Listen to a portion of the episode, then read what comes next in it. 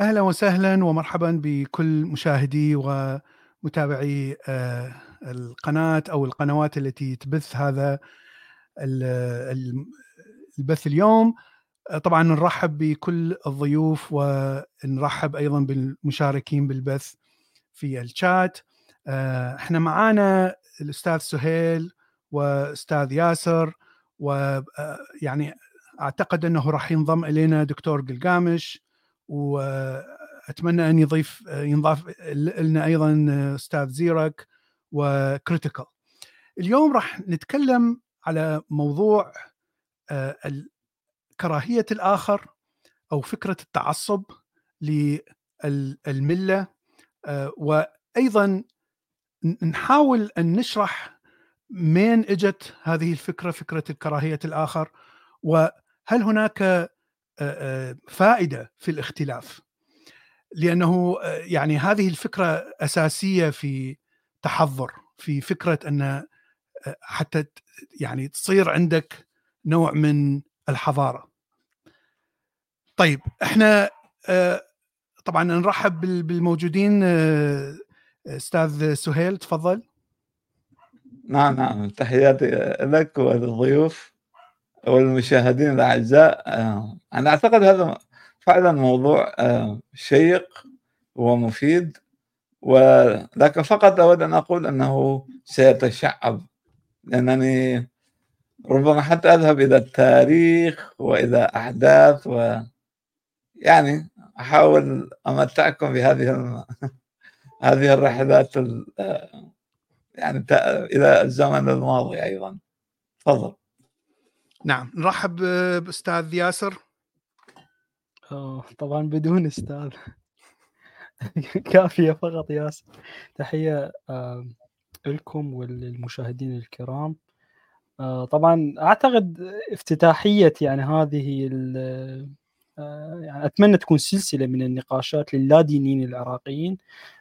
والعنوان أعتقد يعني صائب. أعتقد اختيارك أستاذ بلال للعنوان يعني جدا موفق لأن حرفيا يعني نحن كلادينيين بين قوسين آه، يعني ليس لدينا أي صوت في العراق يعني منبوذين سياسيا وفكريا و يعني ثقافيا وحتى اخلاقيا. لذلك يعني جدا سعيد بالانضمام ل يعني هذه مجموعة من العمالقة من المفكرين يعني من وجهة نظري. آه، أنا يعني أتشرف آه، بوجودي بينكم. شكرا عيني شكرا عزيزي. فإحنا ما بينا أستاذ ولا دكتور ولا ولو دكتور قلقامش موجود بس يعني إحنا مو عمالقة إحنا فقط آه، يعني ناس بسطاء نحب ننطي آرائنا ونحاول يعني عندنا عندنا عاطفة أنه يتحسن الوضع بالشرق الأوسط يعني لأنه كلتنا إجينا من نفس البلد يعني كلتنا يعني دائما ننقهر كلتنا نشعر بال, بال بالحزن على الأمور اللي اللي يعني دائما تذهب إلى الاسوء أنا ضفت العفو قاطعك ضفت نعم. بين بوجهة نظر يعني بوجهة نظري أراكم عمالقة لأن على الساحة العراقية لا أرى هنالك كثير من للأشخاص الذين كسروا التابوهات أو الخطوط نعم. الحمر نعم. لذلك يعني من الشجاعة أن تطلع على قناة وتتكلم نعم. عن نعم. الخطوط الحمراء التي يعني للأسف تأخرنا بسببها ولحد نعم. الآن يعني مجتمعنا يعني يدور ويطوف حول نعم. نفس المشاكل مو بس هاي يعني يعود إلى الوراء يعني هاي هاي المشكلة الأكبر آه، نرحب بصديقنا أستاذ كريتيكال عزيزي أستاذ بلال حبيب مشتاقين لك. شكرا عزيزي. ونرحب دكتور قلقامش في في النقاش اليوم. الحبيب أيضا. حبيبي بلال حقيقة سعيد جدا بالتواجد مع حضرتك. ومثل ما قال ياسر أنت شخصيا من الأشخاص اللامعة و آه، صوت عراقي أصيل ومسموع على السوشيال ميديا ولك كل الاحترام وصوت أيضا. آه، خلينا نقول علمي ومثقف وساحتنا تحتاج مثل هكذا الأصوات هكذا أصوات أنت والجميل واللطيف سهيل الحبيب الاخ العزيز والشخص الراقي أستاذ منصور الاخ العزيز ياسر أحترمه جدا وكريتيكال مسلم ايدي حبيبي تحياتي لك فعلا طبعا أنت لك الفضل الكبير أخي بلال. في طرح نواة هكذا فكرة لتجمع لا دينيين عراقيين واللي نشوفه اليوم ندرة بالصوت العراقي لا سيما إنه اليوم حلقتنا تتكلم عن المجتمع العراقي. مجتمعنا بحاجة إلى صوت أو أصوات عراقية مثقفة تخفف من وطأة التطرف اللي نشوفه اليوم بمجتمعنا التطرف اللي سبب الاختلاف واللي أنتج كراهية واليوم هذا المنتج اللي أصبح ماركة عراقية بامتياز تحتاج إلى تخفيف وطأتها من خلال أصوات المثقفين، أصوات الناس المفكرة حتى نأخذ بيد هذا المجتمع اللي لم يتعلم على مدى على مدى تاريخه على تقبل المختلف وعلى سماع أصوات أخرى، اليوم خلينا نقول صوتكم وصوت كل الأساتذة اللي معانا. بدأ يأخذ بيد رجل الشارع البسيط نحو تقبل الفكر الآخر أو على الأقل تعود سماع صوت مختلف فلهذا أنا أشد على أيديكم وأدعوكم إلى الاستمرار بهكذا حلقات لأنه بالنتيجة إحنا هدفت هدفنا نشر الثقافة، نشر الوعي، التخفيف من حدة التطرف والكراهية والمايك معاكم. نعم شكرا جزيلا عزيزي دكتور قلقامش ونرحب بأستاذ منصور أهلا وسهلا. هاي أول مرة أول مرة تشرفني بالقناة. تفضل. أهلا. تشرفت باللقاء معكم وأنا تعرف على الأصدقاء. واتمنى يكون حوار شيق ومفيد لنا جميعا وللمستمعين بالتأكيد طبعا. طيب شكرا جزيلا. خلينا نبدي راح نحط عشر دقائق لكل شخص يتكلم عن الموضوع موضوع الحلقة اليوم. وإذا تحبون نفتح مداخلات سريعة من كل شخص يعني بعد ما كل شخص يخلص يعني مداخلات سريعة خمس دقائق. فاحب أبدي الموضوع وراح أتكلم من من من خبرتي من قراءتي من طبعا من معيشتي بالمجتمع العراقي. يعني كلنا جينا تقريبا من نفس المجتمع. أنا تكلمت بشكل كثير بالسابق أن القبلية شيء غريزي شيء موجود مع الإنسان وتطور حتى في جنس الهومو. ونشوفه حتى بجزء من القرود العليا ونشوفه نشوفه كثير من الحيوانات. الإنسان كائن اجتماعي يتكتل في مجموعات. هذه المجموعات كانت تعتمد على صلة القرابة ال DNA نفس ال DNA نفس العشيرة أو القبيلة. آه، هكذا تطورنا. بعدين لما اجت الزراعة شوية بدأت تتغير آه، هذه فكره التعصب للقبيلة آه، صار تعصب مثلا للعائلة فقط صار تعصب للمصالح فصار التعصب شوية بدأ يتغير لكن شيء غريزي ولا يمكن التخلص منه. إحنا كلتنا نبحث عن العشيرة التي تقبلنا. التي تتناسب مع أفكارنا. آه، آه، كل إنسان عندما حتى الإنسان اللاديني راح ينجذب تلقائيا لمجموعة لادينيين ويعتبرهم عشيرته. ومن ثم يبدأ بنبذ أفكار الإنسان المعارض تماما له ويبدأ يتصرف بالضبط مثل تصرف الإنسان المتعصب القبلي. حتى بدون ما يشعر حتى وإن يعني لم يكن متعصبا ولا يحاول أن يؤذي أي شخص لكنه يبدأ بهذا التصرف آه، بشكل لا تلقائي. الشيء الذي ممكن أن أن نعمله هو تهذيب هذه الصفة، لهذه الصفه لا تذهب، لا يمكن أن أن تمسحها من من جيناتك. لكن ممكن أن تهذبها بشكل بشكل كبير. مع الأسف الأفكار الاجتماعية المتوارثة الأفكار الدينية خاصة الأديان الإبراهيمية ركزت وكبرت هذا الشيء يعني كبرت الصفة القبلية وكره الآخر إلى أكثر يعني ممكن أكثر قدر ممكن بحيث تحول الدين إلى يعني قبيلة أكبر من من قبيلة الأقرباء مثلا. وأصبح كره الآخر وقتل الآخر شيء مقدس. وهذا طبعا يعني خطورة كبيرة. ال- ال- الش- الناحية الأخرى أن تشوف خاصة بالعراق أن الشخص اللي يولد بهذه الأفكار يتشبع بأفكار القبلية والعشائر وكذا يعتبر شيخ العشيرة مثل الإله.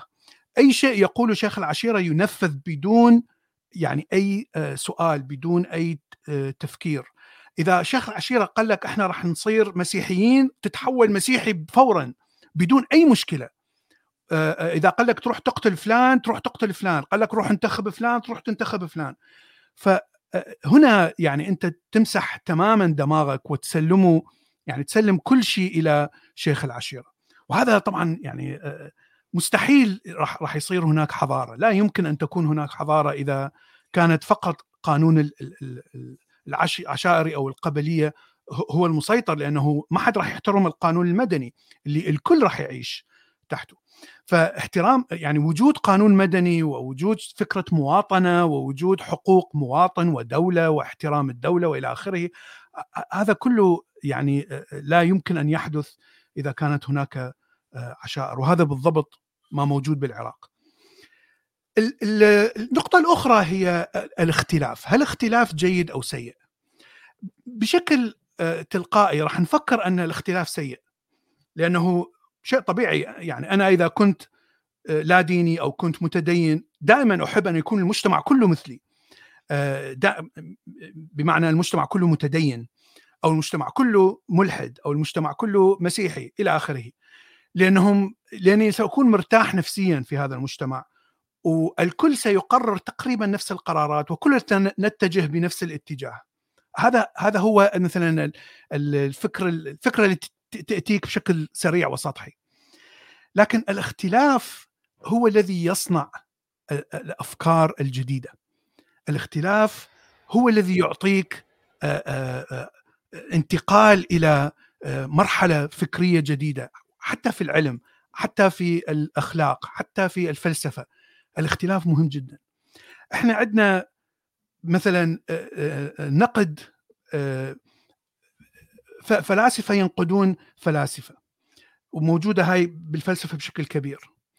النقد يعطيك المشاكل في في فلسفه الآخر. حتى تعرف مثلا إذا كان آه، آه، كانت ما هي مشاكل موجودة في في فلسفة المثالية؟ آه، كانت هيجل أفلاطون. اقرأ نيتشه.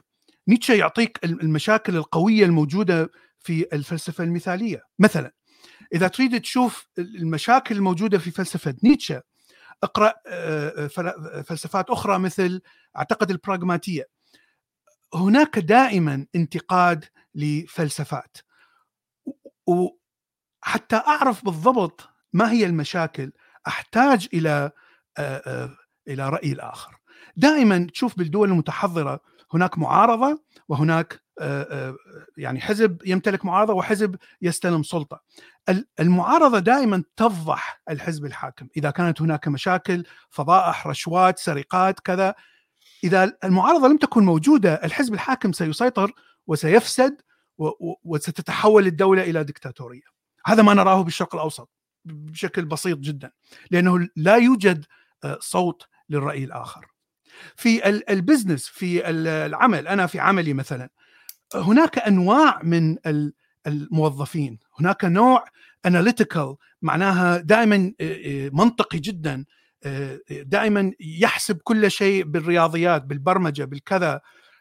كل شيء محسوب حسب الواقع حسب معطيات الواقع. وتشوف الإنسان الجهه الأخرى إنسان الخيالي الإنسان الذي يريد ان أن يحقق أحلام لا يمكن تحقيقها مثلا على الواقع لكنه يحلم بشكل مستمر. حتى تكون مثلا بزنس ناجح أو حتى تصنع آه، آه، جهاز يسيطر على العالم أو أو ينجح بالسوق يجب أن تجمع ما بين الاثنين. ال- الشخص الذي يحلم ممكن أن يتخيل جهاز يعمل بصفات معينة. الشخص ال- الواقعي المنطقي سوف يقنن هذه الأحلام ويحولها إلى واقع. الشخص ألو... الرأي الواحد لا يصنع هذا الجهاز. الشخص ال- المنطقي ال- التحليلي ليس لديه خيال خصب بحيث يصنع جهاز جديد لا يعني لم يفكر فيه أي أحد. والشخص الخيالي الحالم لا يمكن أن يصنع أي شيء على أرض الواقع سيبقى حالم. لكن ربط الاثنين هو هو النجاح. ولهذا يعني هناك فائدة في الآخر. الآخر نقطة تشوفها مثلا في أمريكا. أنا أعيش بأمريكا ولهذا أشوف هذه الشيء. عندنا حزبين. حزب الديمقراطيين وهو يعني حزب شوية اشتراكي على اشتراكية. يحاول أن يرضي الأغلبية يحاول أن يرضي يحاول أن أن يزيد من العدالة الاجتماعية. الحزب الجمهوري يعتمد على المال بشكل أساسي. يعتمد أيضا على الأفكار الدينية الدين المسيحي مبادئ المسيحية وأيضا يحاول يميل إلى الاقتصاد الحر السوق الحرة البعيدة عن الضرائب. هاي النظامين دائما في صراع مستمر في أمريكا. فتشوف في وقت ترامب مثلا كان هناك كثير من المشاريع التي تريد أن تفتح مناجم للكوبالت وللنيكل والمعادن الثمينة هذه تصنع منها الباتريات الباتريات الموجودة الآن في كل التليفونات والسيارات الكهربائية وإلى آخره. هذا كان مشروع استراتيجي مهم لأنه الاعتماد كله الآن على الصين. وامريكا لا تريد ان أن ترتبط مصالحها بالصين طبعا. فترامب بدأ مشاريع كثيرة من هذا النوع. لكن هذه المشاريع كانت تؤثر على مثلا ال Native Americans الامريكيين الأمريكيين الأصليين مثلا مكانات مقدسة مكانات أو مكانات فيها مثلا نباتات نادرة جدا فهناك جماعات التي تدافع عن الطبيعة أيضا اعترضت عليها. لكن ترامب لم يهتم لأنه يأتي من حزب الجمهوري لا يهتم بمشاعر الناس والطبيعة وإلى آخره فقط يريد أن يركز على جمع يعني نجاح هذا المشروع حتى أمريكا تكون متفوقة. عندما جاء بايدن وقف كل هذه أو جزء من هذه المشاريع لأنه يريد أن يرضي الأمريكان الأصليين، يريد أن يرضي الناس اللي يهتمون بحماية الطبيعة. هناك توازن بين الاثنين، إذا شخص واحد حكم أو حزب واحد أو فكرة واحدة حكمت أمريكا راح تصير كارثة. يعني سواء كان جمهوري أو أو ديمقراطي. ولهذا فكرة هناك دائما شد ويعني يعني دائما هناك شد وجذب بين الاثنين. وهذا شيء هو الذي يعطي نوعا ما نوعا ما من التوازن. لأن كل جهة تحاول أن يعني تفعل أكثر من اللازم بحيث بالنهاية هناك مضرة للاقتصاد وللدولة. وللمجتمع وللشعب. فإذا تحتاج إلى الجهه الاخرى حتى شوية تقلل من من هذه الشدة. ولهذا أرى أن الحضارة تأتي من من صراع هذه الأفكار المختلفة. إذا كانت هناك طبعا كما ذكرنا فكرة واحدة لا تصنع حضارة. الأفكار المختلفة هي التي تصنع حضارة لأنها ممكن أن تقدم شيء جديد. طيب إذا أحد عنده أي تعقيب ممكن نفتح التعقيب الآن؟ خلي أي واحد من الضيوف يتفضل. طيب خليني آخذ المايك عن إذنكم. أه خلينا نشوف إحنا بما أن موضوعنا عن الاختلاف خلينا إحنا شو راح نشوف شو راح نختلف أه ابتداء موضوع الحلقة يتكلم عن عن الكراهية والاختلاف. أنا بحثت رغم إنه هذا مصطلح الكراهية من المصطلحات الشائعة والمتداولة لكن نشوف حتى كل العلوم علم النفس علم الاجتماع غيره ما ما أعطوا تعريف واضح أو مفهوم للكراهيه يمكن مثلا لما تروح على أرسطو ويشوفه يقول إنه هي الكراهية هي الرغبة في إبادة الكائن المكروه. أو حتى تروح مثلا من وجهة نظر علم النفس تشوف إنه الكراهية هي الرغبة في تدمير مصدر التعاسة. أو الكراهية امتزاج موقف فكري مع حالة نفسية وتتجلى بهذا المظهر النفسي المسمى الكره والذي ينتج عنه توتر انفعال تنافر من الطرف الآخر. يعني طبعا أنا حاولت أعرف الكراهية حتى ان اطر الموضوع. بإطار المجتمع الظاهر إنه الاختلاف ينتج كراهية بسبب عدم تقبل المختلف أو عدم تقبل فكرة الآخر.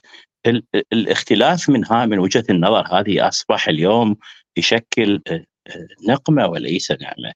آه، بلال تكلم عن عن الاختلاف عن أنواع الاختلاف فشفت اتجه إلى أو وضع الاختلاف أو الكره في في إطار فطري بمع مثل ما قال توماس هوبز يقول إنه الإنسان شرير بالفطرة أو وصف الإنسان بأنه ذئب لاخي الإنسان على أساس القانون الطبيعي للبقاء باعتبار إنه المختلف هو منافس لك على البقاء أو على المصلحة. هو في نوع آخر أيضا من من الكراهية هو ليست فقط فطرية وإنما هي أيضا مكتسبة مثل ما ذهب جون لوك يقول ان الإنسان آه، يولد وصفحته بيضاء ويكتسب الخير والشر. أنا برأيي خليني أختلف مع بلال أقول إنه ال ال الكراهية مكتسبة يعني ما في شخص يوجد مح يولد محمل بأية أفكار مثل الانتماءات الدينية والعرقية والطائفية. برأيي أنه كل هذه الأمور هي حقيقة مكتسبة ومكتسبة اجتماعيا. شوف أنا أعتقد أنه التنوع هو ليس بشيء إيجابي. خاصة في ظل المجتمعات ذاك ذات الفكر الإقصائي التي لم تتعود على ممارسة الحرية. في ظل مجتمعات متخلفة الاختلاف هو مصدر لا ينضب للمشاكل. طبعا هذا الطرح يضرب بشدة الفكرة التي تبنتها الآية إنا جعلناكم شعوبا وقبائل لتعارفوا. من خلال التجربة ثبت أنه الاسوء هو الاختلاف الديني واسوء أنواع الاختلاف الديني هو الاختلاف الطائفي ومن ثم بعدين يجي العرقي. موضوع موضوع الحلقة عن العراق بالذات مشكلته الأكبر هي الاختلافات الكثيرة والكبيرة جدا. طبعا أكو دول أخرى نسيجها الاجتماعي في اختلافات مثلا المغرب لكن بالمغرب كمثال آه، فكرة تجمعهم هي الثقافة الأمازيغية، طبيعة شخصية شخصيه الفرد المغربي اللي يميل إلى التسامح، متعود على الاختلاف، متقبل لمبدأ الاختلاف، آه، متعود على مثلا فكرة إنه التنوع التنوع آه، فالعراق لا المشكلة أكثر. يعني تخيل أخي بلال بالعراق إنه في فاصل زمني قصير جدا صغير جدا بين الاختلاف اللفظي ومرحلة تحول إلى عنف ممكن أن يؤدي إلى قتل وهذه ناتجة عن طبيعة الفرد العراقي. أيضا عندنا نموذج على الاختلاف الناجح مثلا أمريكا النموذج الأمريكي لكن الفرق عن النموذج العراقي إنه بأمريكا الدولة أساسها هو الاختلاف تأسست على الاختلاف وأساسها فكري وليس عرقي و أو أو ديني. وأيضا لا تنسى أفكار الحكماء الأولين وضعت أساس متين بالدستور الأمريكي لقبول التنوع وخاصة وانه أنها دولة مكتشفة. لا مقدسات في أمريكا. إضافة إلى الطبيعة العلمانية للمجتمع. كل هذا ساهمت إنه الاختلاف في أمريكا لم يكن نقمة بالعكس. لو عرضنا أحد النتائج المترتبة على الاختلاف تظهر فكرة النفاق. اللي أنت جنابك طرحتها لما لما تحاورنا لما صار حوار على على موضوع الحلقة. شخصيا أنا أعتقد أن العراقيين ليسوا بمنافقين كصفة سائدة. لكن المجتمع عزيزي لا يتقبلك كما أنت بسبب طبيعة الاختلاف الحادة. فهنا تظهر فكرة المسايرة الاجتماعية أو نفاق اجتماعي للشخص الآخر لتسهيل التعايش. خاصة إنه الاختلاف خاصة في مجال الاختلاف الديني لأن الطرف الآخر لا يتقبل الاختلاف. بالنتيجة أنت لازم تطبق التقية كي تعيش. فكضرورة بهكذا مجتمع أصبحت احدى ضروري ضرورات البقاء. طبعا بالمنطقة المجتمعات الأخرى خلينا نقول لا نظلم المجتمع العراقي ليست بأفضل من العراق. فخليني أسميها مو نفاق وإنما هي مسايرة اللي هو أحد أنواع الذكاء الاجتماعي. بمعنى خلينا نقول تكبر عقلك. تتقبل شخص يعبد بقرة أو يتزوج شجرة مثلا. فلما تتقبل الآخر لما لا, لا أو عندما لا تتقبل الشخص الآخر أو تسايره وعدم التقبل كتجربة تتعمم على المجتمع النتيجة كنا نكون إحنا امام أمام تعصب. والتعصب نتاجه حروب أهلية مثل ما حصل بالعراق. على العموم هذا الأمر هو نتيجة حتمية لماذا؟ لسيطرة رجل الدين لسطوة رجل الدين عدم إعطاء الفسحة لنشوء دولة علمانية بالعكس اليوم إحنا عندنا دولة دينية تفرض فكر ووجهة نظر أحادية ما تؤمن بالديمقراطية الحل ماذا الحل أنه لازم عندنا مشترك يجمع كل الاختلافات. رغم صعوبة الأمر في ظل الدولة الدينية حتى نخلي الانتماء للدولة مثلا أو الوطن لكن الواقع يشير إلى أنه الولاء للمذهب وليس للوطن. أستاذي العزيز. شوف أنت أكثر من دولة الاختلافات بينهم كثيرة. لما فكرة الانتماء للوطن تتفوق على كل شيء تجمع كل الناس نحد من الكراهية والتعصب بالعراق هذا الأمر صعب. يعني تخيل رجل دين معمم يظهر في إحدى القنوات يقول لو حصلت حرب بين العراق وإيران سأقف بجانب إيران رغم كونه عراقي ورغم كونه يتكلم عن بلد آخر ليس بلده أيضا صارت حالة بالبصرة. أحد الأشخاص قتل صحفي. اثنيناتهم عراقيين. واثنيناتهم شيعة. قتل قال أنا قتلت لأنه استجابة لفتوى المرجع الأعلى خامنئي فشوف هذا يعني تخيل مجرد اختلاف بفكرة مع الصحفي أدى إلى قتله. لهذا أنا أشوف أنه حلول التغيير يعني على ضوء هذه المعطيات ليست ليست سهلة. لكن نحتاج مثلا إلى تغيير مناهج التعليم. وأيضا هذا أمر مستحيل. إحنا اليوم نعيش في ظل دولة دولة ميليشيات. بالعكس تم أدلجت أدلجت وتغيير مناهج التعليم. النتيجة النهائية أنه أنه الاختلاف نقمة فعلا. شوف الطريفة بالعراق. كرة القدم كفكرة. إحنا من نقول ان نحتاج إلى أنه نحتاج فكرة تجمع المجتمع. حتى نتجاوز الكراهية والتطرف. تتذكرون ب 2007 العراق لما فاز بكأس آسيا لكرة القدم؟ اللي صار كانت هذا الفوز له أثر أثار إيجابية على على المجتمع، توحد المجتمع رغم اختلاف اختلافهم الجذري في طائفيا وعنصريا ودينيا ومذهبيا و و كل الناس اجتمعوا حول حول هذه الفكرة، وحدت المجتمع، قللت من من حدة التطرف. الديني حتى ولو لفترة بسيطة. أيضا نحتاج إلى إلى حكم المفكرين. ننشر أفكارهم. هذا آه، شوف لكن أيضا أيضا مشكلة أخرى. آه، تشوف شخص عنده أفكار راديكالية دينية متخلفة يحكم بلد آه، كبير مثل العراق. فمن الصعوبة التحدث عن أي تغيير أو مجرد إعطاء فسحة للتغيير بالعكس اليوم إحنا صار عندنا ترسيخ لمفاهيم المتخلفة والتمييز والتمايز على أساس العرق والدين. تشوف بالنتيجة أنه أصبح عندنا ابن البلد يحس انه البلد ليس بلده ولا ملكه. يخرب الممتلكات العامة يرمي الأزبال بالشارع لأنه وصل إلى مرحلة أنه ملكه ينحصر في داخل بيته فقط. بعكس المواطن الأوروبي اللي ما يفعل هذا الأمر لأنه يحس أنه أحد ملاك هذا البلد وأنه الشارع ملكه ولا لا تنسى إحنا انعدام للعدالة الاجتماعية اللي هذا الأمر يولد حقد ينتج عنه فقر وجرائم قتل سرقة دعارة مخدرات مخدرات. رشوه الفقير يحس أنه الغني أخذ حقه. وهنا أتكلم عن الفقر كحالة وكفكر جمعي.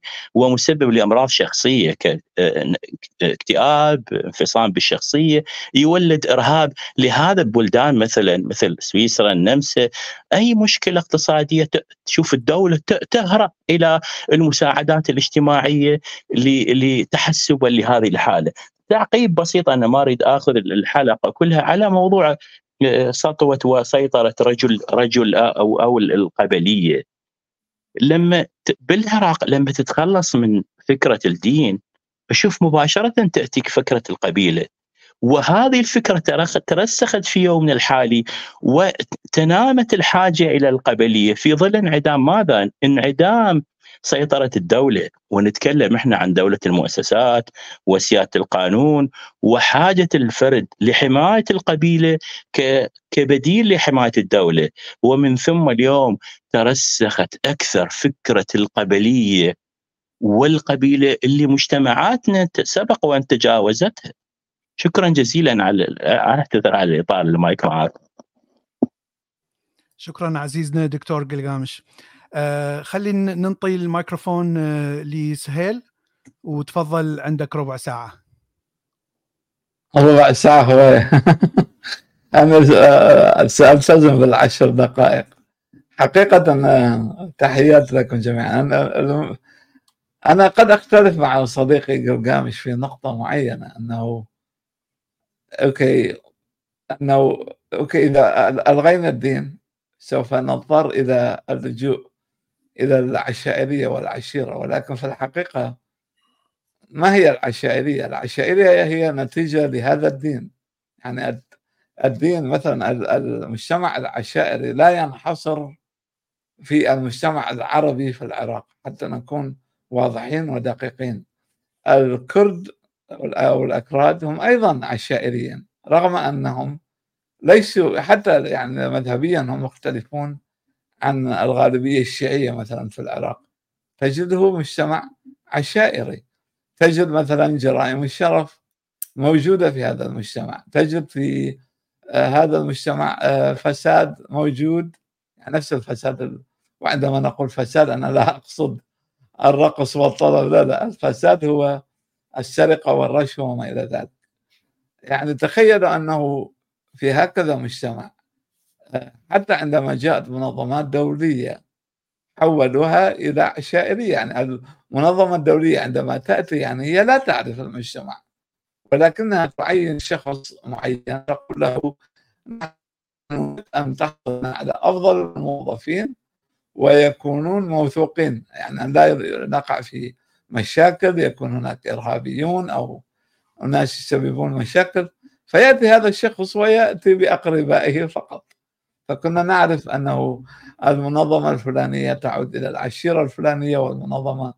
يعني تخيل حتى الأمم المتحدة أصبحت آه، عشائر. فالمشكلة أعتقد هي دائما تعود إلى الدين. الثقافة الدينية هي أساس المشاكل.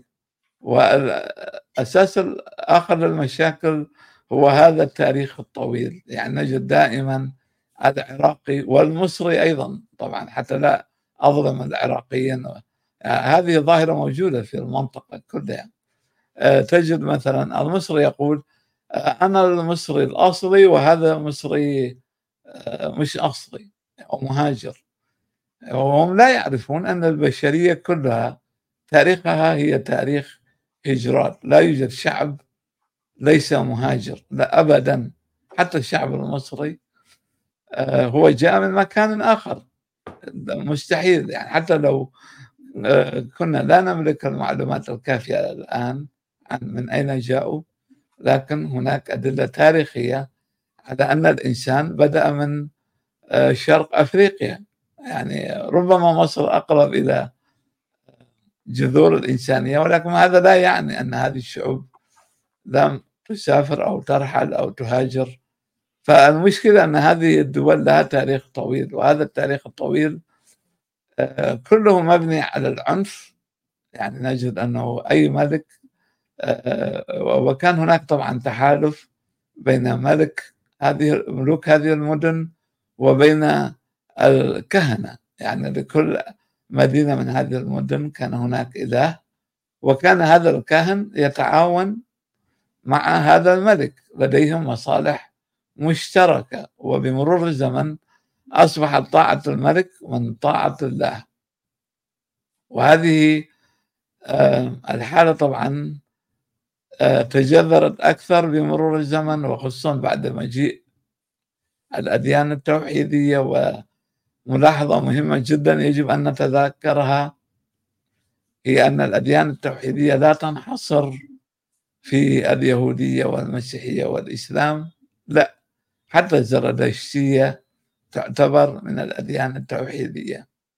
آه، صحيح أنها تؤمن بصراع الخير والشر ولكن هم كانوا أيضا يؤمنون أنه في النهاية سينتهي هذا الصراع بانتصار إله الخير هو مازدا وحتى تعبير الكتاب المقدس الذي استخدمه رئيس الوزراء الإسرائيلي نتنياهو عندما بدأت الحرب آه، بين الإسرائيليين والفلسطينيين بعد 7 أكتوبر استخدم هذا يعني اقتبس من الشعياء حيث يقول الشعياء النبي أنه نحن أبناء النور وهم أبناء الظلام. هذا تعبير زردشتي يعني تخيلوا يعني اليهودية لا ليس عندها لو لو تقرأ التوراة لا توجد هذه المفاهيم في التوراة. التوراة في أصولها هي نصوص أقدم. لا توجد فيها مبادئ آه، أن هناك إله واحد وأن هناك آه، آخرة. حتى هذا الإله الواحد في التوراة هو إله القبيلة يعني هو يؤمن أن هناك آلهة أخرى ولكن فقط نحن نتعصب لهذا الإله لأنه هو إلهنا يعني خاص بنا ولكننا لا ننكر وجود الآلهة الأخرى. المشكلة مع الإسلام في رأيي أنه أخذ آه، شيئين سلبيتين من اليهودية ومن المسيحية. أخذ من اليهودية التعصب للتطبيق الشريعة الصحيحة. التطبيق الصحيح للشريعة. يعني حتى لو أصبحت مسلم وكان لديك فقه مختلف آه، سيجدك على أنك يعرفك على أنك عدو. آه، وأخذ الإسلام من المسيحية التعصب للعقيدة الصحيحة. يعني مفهوم الأرثوذكس أو العقيدة القويمة هو مفهوم أرثوبراكتس. يعني كلاهما أخذهما الإسلام وأدخلهما في هذا الدين. وهذه المشكلة أنه نحن أخذنا بمرضين يعاني منهما دينان آخران ونحن لا زلنا متعصبين في هذه الدول لتطبيق آه، كليهما. يعني نريد أن نطبق العقيدة القويمة وأن نطبق أيضا الشريعة القويمة. وهذه كارثة الكوارث. آه، فأنا أعتقد لا أريد أن أنشر اليأس لكن حقيقة يعني حتى هذه الدول لم تبدأ كدول إلا بفضل المستعمر. يسمونه مستعمر. لولا هذا المستعمر ما كنا لنعرف أشور وبابل وسومر والفراعنة والأهرام. هذه الدول كانت تجهل هذا التاريخ كليا. يعني آه، تخيلوا مصر مصر آه، أو مزرايم كما كان يسميها الأشوريون آه، لم يكونوا يعرفون كيف يقرؤون الهيروغليفية حتى 500 سنة قبل الميلاد. يعني هيرودوتوس ذهب إلى مصر في القرن الخامس قبل الميلاد تقريبا 450 أو 60 لم يكونوا يعرفون ما هو ذا مكتوب عن على هذه القبور و القبور وما إلى ذلك من هذه الآثار لم يكونوا يعرفونها. إذا هذه الشعوب للأسف دخلت التاريخ الحديث ب يعني ولدنا في هذا العالم كدول آه، مع قابلة أوروبية. هذه هذه الفكرة جاءتنا من أوروبا. والآن عندما يأتون ويبكون على الآثار آثارنا آثارنا هم أخذوها هم هم اكتشفوها. يعني حتى لو احتفظوا بها أنا أعتبر يا ريت البريطانيين أخذوا كل الآثار ولا نجد يعني للأسف الدواعش يعني انتهت بأيديهم وكسروها. أنا أرغب أن أتوقف هنا وأعطي المجال للإخوة. تحياتي لكم. تفضل. شكرا عزيزنا أستاذ سهيل. آه، الميكروفون لك أستاذ منصور؟ آه شكرا جزيلا. آه، صوتي واضح؟ أوكي. واضح. آه، طبعا هو موضوع شيق وبه ابعاد كثيرة والأخوة أضافوا الكثير يعني من النقاط اللي كانت في بالي. المشكلة في رأيي إنه إحنا كلمة إحنا هي أو نحن وكلمة الآخر هي إشكالية كبيرة جدا. فعندما نتحدث عن الآخر فلا بد هو آه، يعني أن نقول ما هو الآخر؟ هو بالتأكيد هو آه، الجهة أو الطرف المقابل للذات. يعني معنى آخر هو كل ما الكل ما عدا الأنا. وكل ما هو آه، ليس بنحن هو آخر. وبالنتيجة إحنا كل واحد من عندنا يوجد حتما مع الآخرين. لكن السؤال من هم الآخرون؟ ما هي مواصفاتهم متطلباتهم خطورتهم وفائدتهم؟ كما أشار إلى فائدة الاختلاف صديقي جلجامش. بس أنا أتحدث عن مسألة أساسية و يعني بالمفاهيم. اولا أقول بأنه الآخر غير موجود لدينا لا وجود لهذا الآخر لدينا. كل ما لدينا هو الضال والكافر فقط ومشتقات هذه هذين هاتين التهمتين. إحنا مشكلتنا نتحدث برفاهية عن الآخر عن وجود آخر ونفترض أنه موجود ومعروف آه، أنه مشخص أو هو إنسان آه، معنى إنسان هي الإنسان المشخص باللغة آه، الذي يرى الإنسان من أنس العين. فهذا إنسان مشخص هذا الآخر ان ان كان موافقا لهوانا أو من جماعتنا أو من ملتنا فهو إنسان. فإن وإن كان العكس فهو ليس من آه، فئة البشر أو الأنس يعني الأنس آه، أو الإنسانية. المشكلة مالتنا إنه القبائل واللي هي أساس التكون أو العشائر والقبائل هي أساس تكون كل المجتمعات الجماعات بالأحرى. لكن الأديان والعقائد ظهرت كحالة تطورية بالغت في الأمر ووصلت إلى حد يفصل بين بين بين الجماعات بطريقة متعسفة وبالغت أيضا في في إنزال العقوبات أو تشريع عقوبات لمن يحاول أن يطلع على ما هو غير مسموح بالاطلاع عليه. في الحقيقة إحنا أرى بأننا جميعا نميل إلى تحويل المختلف إلى آه، إلى صورة غير جيدة إلى نجس أو أو نعتبره دائما وحش يمكن التضحية به وقتله واستعباده في أفضل الأحوال. هذا أنا التأس... محاولة للبدء من الأسفل أو من من الأسس التفكير في الموضوع. الحقيقة إنه الآخر و آه، أو مفهوم الآخر ومفهوم الهوية مفهومان غربيان. لا بأس في هذا. طبعا مفهومان لا لا نستطيع الآن التعويض عنهما بأي شكل آخر. لكن آه، ترحيلهما إلينا مع ما زال ليس امرا سهلا.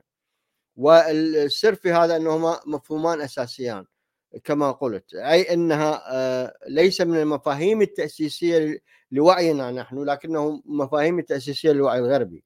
يعني ومنذ أيام أرسطو مبدأ الهوية ومفهوم الهوية والآخر يعتبران مهمان جدا آه، في الفلسفة الغربية والعربية بعد ذلك والإسلامية لكن لماذا؟ لانهما يساهمان طبعا بالتأكيد في فهم الذات والآخر وعلاقتهما على مستوى المجتمع آه، وأطياف المجتمع المختلفة وأيضا على مستوى الثقافي لكن تناول تناول الأمر تناول المفهومين الآخر وال آه، والهوية مفهوم الهوية أيضا مختلف بيننا وبين الفكر الغربي. صحيح هما مفهومان غربيان لكن الغربي آه، في هنالك آه، آه، آلية آلية تفكير مختلفة عنا ما زلنا نجهلها ولا نستطيع هضمها أو آه، تمثلها وبعد ذلك تطبيقها على كل شيء نراه في سواء تجاه أنفسنا تجاه تجاه العالم تجاه الطبيعة تجاه الآخر.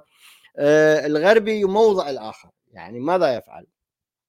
آه، الآخر يضع حدود بين الآخرين ويصنفهم ويبوبهم ثم بعد ذلك يسهل عليه تشخيصه وتحديد مميزاته. هاي عملية التحديد هذه هي ليست عملية سهلة آه، على الإطلاق هي مساله وعملية معقدة جدا آه، آه، صعبة علينا. يعني حتى الآن إحنا ما زالت هي خارج أفقنا المعرفي. أو الإبستمولوجي بالتعبير الفلسفي. الغربي جعل هذا هذين المفهومين جعله يضع حدود. لكننا فشلنا في وضع الحدود فيما بيننا. وحتى إن وجدت هذه الحدود ما زلنا نختلف حولها. بل ماذا نفعل؟ هاي نطلق تسميات الخاصة بنا على أنفسنا. مثل مثلا يعني إحنا نأخذ التسميات الغربية والتصنيفات الغربية للآخر وللهوية ونطلقها على انفسنا مثلا نقول نحن أبناء الشرق الأوسط أو نحن الشرقيون نحن آه، سكان غرب آسيا نحن أتباع أو من المتأثرين بالثقافة الشرقية. يعني هي مصطلحات آه، غربية بالتحديد آه، بالتحديد يعني. وهي وهي تحديدات أيضا أي مفاهيم يعني ليست مجرد أسماء نطلقها هكذا. يستعملها الغربي بأسلوب مختلف وضمن نسق مختلف. من خلال هذه الأنساق التي يبتكرها الغربي منذ أيام أرسطو حتى الآن ومع فترة انقطاع الفترة المسيحية من خلالها يستطيع إنتاج معرفة. هنا المسألة الخطيرة جدا والمهمة. من خلال هاي التحديدات والتقسيمات والتصنيف كلاسيفيكيشن يستطيع إنتاج معرفة. وهاي المعرفة تتبعها تتبعها بالطبع معارف تتراكم مع الوقت. حتى تصبح تيارات فكرية وسياسية واقتصادية وغيرها. نحن بالنسبة لنا لا توجد لدينا هذه التحديدات.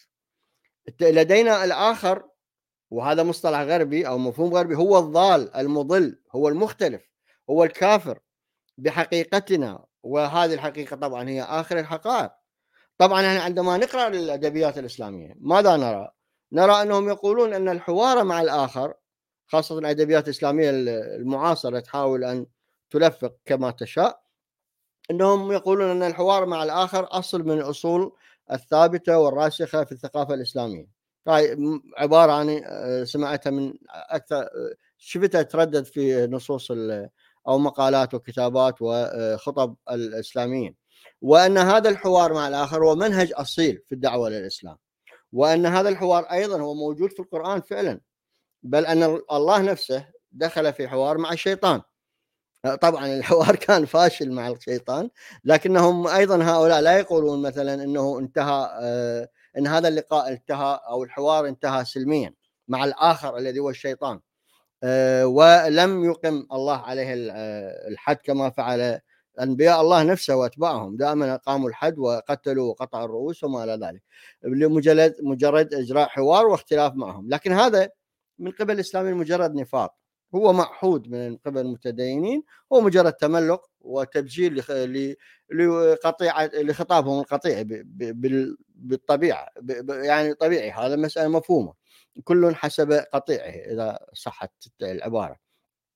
هذا أمر مفهوم. في زمن غابر كانت فيه إمكانية وجود أفراد مستقلين مستحيلة بل لا يم... لم تكن موجودة في التصور ولا حتى الوعي آه، لدى الجميع سواء كانوا أنبياء أو صعاليك. بالتالي أخلص إلى آه، أن مفهوم الآخر لا يصلح للاستعمال في عالمنا الديني. إحنا ما زلنا نعيش في عالم ديني وفضاء ديني يحكمنا جميعا. هذا يحدث فقط عندما نتجاوز أفق الدين كما حصل في العالم الغربي. وفي آه، الحقيقة نحن يعني الآخر غير موجود بالنسبة لنا كشرقيين حتى لو كنت ملحد أو غير ملحد. يعني آه هذا الآخر غير موجود إلا ما عندما يدخل في حياض الدين. ومعنى الدين هنا أن معنى الفضاء الديني وليس بالضرورة أن تكون متدينا حتى تدخل حتى تكون في حياض الدين لانها لأنها آه، لأنها مفروضة علينا منذ الطفولة.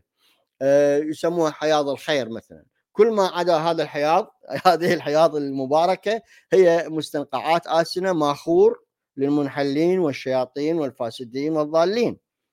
طبعا هذه ليست رؤية فانتازية أو خيالية لا إنما هي صورة حقيقية موجودة في ذهن ورأس وحتى نافوخ المتدين يعني هي تتشربه يعني من عظم الترقوة إلى واليافوخ إلى العصعص مثلا. موجودة هي. هاي أنا أروح أراها بالتعليقات في قناتي وقناتكم قنواتكم أيضا تراها موجودة يعني. لا يستطيع أن يرى صورة أخرى غير هذه الصورة للآخر. الآخر هو منحل يدعو إلى المثلية ويجد حجج لا لا نهاية لها طبعا هؤلاء اللي يكتبون هذا الشيء أنا ما أحضرهم لأنني أحاول دائما أفهم خطابهم وتطورات هذا الخطاب وتقلباته وحججه مع الوقت. بالتالي الذات وهي تعب وأيضا المفرده غربية هي الذات مقموعة ولا وجود لها في عالمنا الشرقي، هذا هذا التفكيك هو مهم. يخلينا نفهم بعد ذلك واقعنا بصورة أدق. الذات كما قلت لا وجود لها. في عالمنا الشرقي بالتعبير يعني كما يسميه الغربي الكافر العنصري الاستعماري وهاي كلها طبعا هي باقة عطرة من الاتهامات فيها الصحيح طبعا وفيها المبالغ فيه لكنها جميعا تعبر عن رفضنا للآخر و يعني يعني اختزاء لفظنا لفظنا له بطريقة أو بأخرى. لكن السؤال ما هي ميزة رفضنا للآخر؟ إنه رفض داخلي وخارجي. هذا الرفض لا يريد أن يعبر عن هوية الرافض إنما يعبر عن قطيعيته أي ارتباطه بالجماعة وهو مفهوم طبعا جماعة مفهوم هلامي لا أحد يعرف كيف يمكن تحقيقه. كل ما يعرفه المؤمن أو الشرقي هو أن عليه أن لا يعترض أن يوافق ويلغي عقله ويلغي فكره وحاجاته وحتى رغباته وشخصياته وحتى أطواره كما يقول القرآن خلقناكم أطوارا. هنا يرفض المختلف داخل الجماعة يرفض يرفض المختلف داخل الجماعة فورا. أما المختلف في الخارج طبعا هو هذا أمر معروف وهي أنه كافر ضال واجبنا فقط الحاقة بنا بكل السبل ولو بإرساله يعني إلى الآخرة والزبانية ليروا رأيهم فيه طبعا هو كثيرون لا يفعلون هذا إنما ينفذون كما فعل الدواعش وكثير من الحركات الإسلامية. الميزة الأخرى الأهم طبعا هي أننا لا نرفض الآخر. هنا المشكلة الخطيرة إنما نحن نلغي وجوده كليا. يعني لا مجال للتفاعل معه نهائيا. طبعا حتى واحد يقول لك ما هي الشواهد على هذا الكلام يعني. طبعا الشواهد كثيرة جدا و وهذه الشواهد تؤكد طبعا إن هذا المفهوم مستورد غير موجود لدينا مفهوم الآخر. وحتى لا يكون كلامي طبعا المفهوم الآخر هو يولد الكراهية اللي أنا ما أتحدث عنها لأن هذا موضوعها أيضا كبير وضخم. فبالتالي حتى ما يكون كلامي مرسل أذكر بعض الشواهد منها مثلا إحنا اللي اللي تؤكد إننا لم نتعلم شيئا من الآخر نهائيا. نحن فقط نستعمل اختراعاته لكننا لا نتحاور معه. حتى عندما نعيش في بلاد هذا الغرب آه والذي الآن هو يعني الحضارة الغربية في كل أنحاء العالم لا يمكن مقاومته تدخل معنا حتى في سرير النوم. آه آه لا حتى إحنا لكن مع هذا إحنا عندما نعيش في بلاد الغرب نعيش في عزلة شعورية ومكانية عن هذا الغرب نفسه ومنتجاته الحضارية والمبادئ والأسس الفكرية التي أنتجته. وكأننا نتعامل معه كانه جرب يجب أن نخشى التقرب إليه. هذا كله شو يؤكد يؤكد لنا أن الدين في منطقتنا الشرقية طبعا بالتعبير الغربي هو تجسيد كامل لمفهوم الجماعة. وأن أدق تعريف ووصف له يعني يكمن في اعتباره استمرار وتطور ثقافي وليس دارويني لظاهرة تشكيل القطعان الحيوانية. يعني إحنا ما زلنا في هذا الأفق ما زلنا لم نخرج من عالم ما قبل ما عالم التاريخ ما بعد التاريخ يعني الذي وصل إلى الغربي الغربيون عندما استحدثوا الحل النظرة الثالثة والأخيرة اللي أختصر بها هي الآخر والهوية. حتى تحدد الآخر لابد أن تمتلك هوية. لا لابد أيضا تمتلك وعي ذاتي بهذه الهوية. وهذا طبعا يعتمد على إدراكاتنا. رجل الدين ماذا يفعل؟ يحرص دائما على تدمير هذه الذات. وعلى تدمير تجاربها لصالح تطبيق خطابه الخاص. اكو صورة كاريكاتورية أنا مرة شفتها إنه آه، المؤمن يأتي يدخل يعني على كخط إنتاج مجموعة من المؤمنين يمرون على هذا خط الإنتاج ويعمل رجل الدين برفع دماغ المؤمن ووضع دماغ رجل الدين في رأسه. هذا الصورة آه، توضح بالضبط ماذا يحصل. هو إلغاء الغاء ذات ذات المؤمن أو ذات الإنسان الشرقي. وهي عملية جميع الشرقيين أو العرب أو المسلمين يتعرضون لها لها يوميا من الصباح حتى المساء وفي كل شارع وفي كل زقاق. ولهذا السبب تجد رجال الدين موجودين في كل مكان. طبعا إذا كان إدراك المؤمن عالي آه، بالتأكيد راح يتعرض أيضا لعمليات إخصاء وترويض خاصة. بالضبط مثل ما يفعلون مربو الماشيه مع الثيران مثلا المتمردة أو الاحصنه صعبة المراس. السؤال أيضا ما هي ما هي الهوية؟ حتى أختصر الشائع إنها شيء ثابت. هذا هذه كارثة طبعا. دائما يتحدثون عن الهويه حتى اللي يعني بعضهم غير متدينين أو من القوميين أو يعني من جماعات ال أو من الذين ينتمون إلى حركات آه، عقائدية أو آه، يعني تنويرية بعضهم آه، يعتقدون بأن الهويه هي شيء ثابت. الهوية بالحقيقة هي ليست منتجا ثابتا.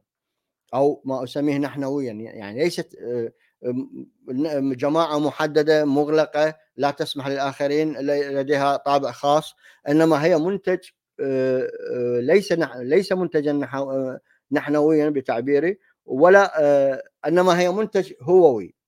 هي التعبير هذا تعبير الفيلسوف آه، أو المفكر آه، المسكيني. وهو تعبير ماخذ من الفارابي. ماذا يعني؟ يعني إن الهوية لا تنتج هويات متشابهة. عندما نتحدث عن هوية والآخر الهوية لا تعني انه هنالك جدران أو أو تقابل بين بين كائن وآخر مختلف عنه. لا هذا الكائن كلاهما عملية تفاعل مستمرة ولا تحتاج أن آه، نؤدلج الموضوع ونقول أن الطرفان ثابتان ولا يمكن تصور آه، آه، شيء آخر. ال- الهوية متغيرة والهوية نفسها آه، والهويات مت... آه، آه، مو بالضرورة. حتى إذا كانت هوية ثابتة لا مو بالضرورة تنتج هويات متشابهة بل على العكس تنتج متنوعين. طبعا حصيلة هذا التنوع آه، ينتج هويه مركبه بشكل ما بفعل يعني مبدأ تحول الكم إلى كيف. هذا نشوفه فعلا كتطبيق لهذا الكلام. نراه في المجتمع الغربي الغربي المتنوع جدا ولكن في هو في الوقت نفسه متماسك إلى حد بعيد. المجتمع الغربي تج... لا يعني عندي اتصال آه، بالكثير من الغربيين آه، يعني تجد كل واحد شخصية مختلفة تماما عندها تميز واضح يونيك يعني فعلا يونيك. ولا تستطيع أن تحكم عليهم حكم عام شامل. وفي الوقت نفسه تجد أنهم متضامنون معهم ومتمس... وهذا نعرفه البلدان الغربية من أكثر الدول العالم تماسكا. بالنسبة لنا يعني شعوب الشرق الأوسط إحنا صنعنا ماذا فعلنا؟ صنعنا الكثير من الهويات الوهمية. ويعني إحنا لم نكن عاجزين عن هذا الامر لكن آه، آه، هذه الصناعة تمت من وقت مبكر يعني من قبل ثلاثة آلاف عام. كان الهدف من هذه الصناعة هي دحر الآخر أو التخلص منها منه. طبعا عندنا تاريخ من محاولات اختراع هاي الهوية المتجاوزة لل للهوية البيولوجية أو العشائرية كما قال الصديق بلال وأيضا أشار لها آه، دكتور جلجامش آه، هذه المحاولات من بينها هي الإسلام نفسه. الإسلام وقبل اليهودية كان من أكبر المحاولات طبعا. وما زالت هاي المحاولة محاول هاتين المحاولتين موجودتان بقوة. لكن المصيبة أنهما هاتين المحاولتين بقيت تواجه الفشل الذريع بل الفشل الفضائحي والمخجل. فهم هما منذ ظهورهما وشعوبنا آه، تزداد تفككا واحتلالا واستغلالا من قبل الآخرين. ما زلنا من أيام اليهود محتلين إما من الرومان أو من الفرس الايلاميين وبعدهم الإخمينيين وبعدهم العثمانيين وهاي المنطقة ولحد هذا اليوم إحنا ما زال الصراع بين العالم الغربي آه، بقيادة أمريكا والفرس والأتراك بعد انسحاب يعني مصر من آه، آه، من قيادة العالم العربي وأيضا انسحاب السعودية مؤخرا من قيادة العالم العربي السلفي أو السني. آه، هذا أدى إلى ان شعوبنا مفككة. محتله دائما من قبل الاخرين ومع هذا ندعي الوحده وندعي التضامن وندعي أن هنالك دين صحيح يجب أن آه، نسير خلفه، لا إحنا عندنا دين صحيح ولا عندنا دولة صحيحة ولا إحنا عندنا آه، شعوب صحيحة وهو الشعب أيضا كلمة كلمة ليست مستوردة أيضا حديثة وكلمة قومية أيضا هي كلمة حديثة يعني من يعني ما قبل الثورة الفرنسية بقليل ظهرت. آه، وهذا السبب حتى أختم كلامي انهم آه، قام على يعني هاي الشعوب قامت على مبدأ الفصل الكامل مع الآخر لأن هذا الضغط المستمر من قبل الآخرين على شعوب المنطقة هو أدى إلى إلى آه، ردة فعل حادة ما زالت لحد هذا اليوم موجودة. إنكار وجود الآخر كإنسان وكثقافة يمكن التلاقح معها والتفاعل هو هذا هي هاي جوهر المشكلة إحنا فشلنا في ان نختار الحل الصعب وهو التفاعل مع الآخر. دائما نختار الحلول السهلة. نبدأ راسا أنا ما أريد أنا أكره الكراهية. حل سهل. ولهذا السبب نختارون جماعتنا أو شعوبنا تختاره. أيضا الفصل الكامل مع الآخر حل سهل. دائما نختار الحلول السهلة. لماذا؟ لأننا لا نجيد اختراع المفاهيم كما يفعل الغربي. الغربي يجيد اختراع المفاهيم بعد ذلك يجربها ويختبرها ويطورها وينتج معارف على أساسها. هذا يؤدينا يؤدي بنا إلى أنه آه، ندخل في هاوية لا نهاية لها من إنكار الآخر بحجه بحجه آه، جاهزة أيضا أنه ضال كافر آه، نجس وما إلى ذلك. هذا كله خلانا نتفتت. بالتالي خلانا نشعر بأن لا قيمة لأي هويه لاخرين والحقيقة بالعكس. لا قيمة لأي هوية دون الآخر.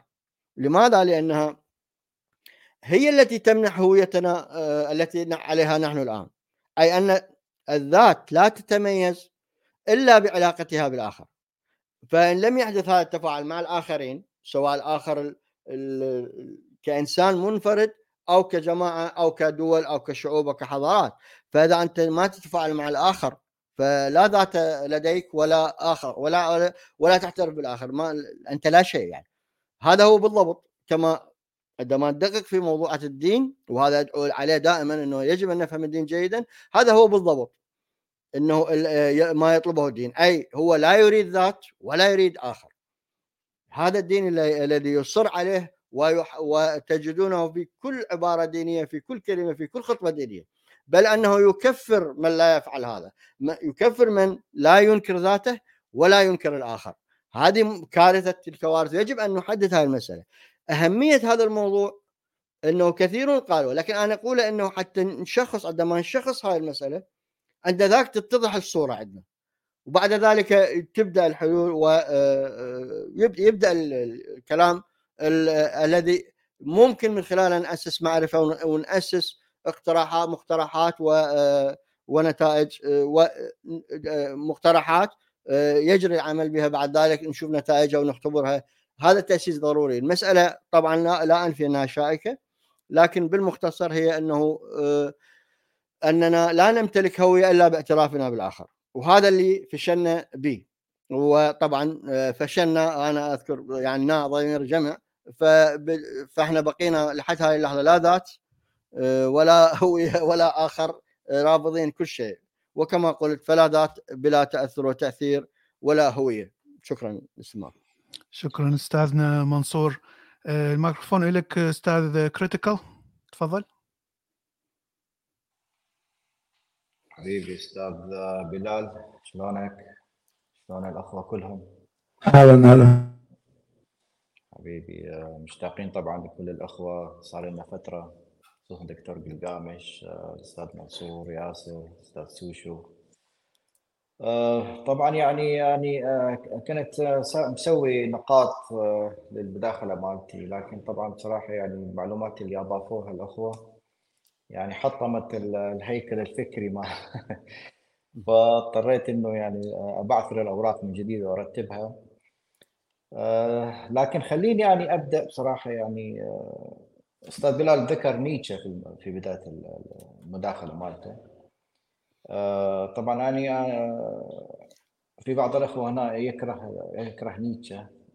يعني أنا هم أنا ما بصراحة ما أحبه هواي لكن لكن الإنسان هذا يعني كلامه قوي بصراحة ويتجلى في كثير من الأشياء اللي نشهدها حاليا نحن يعني.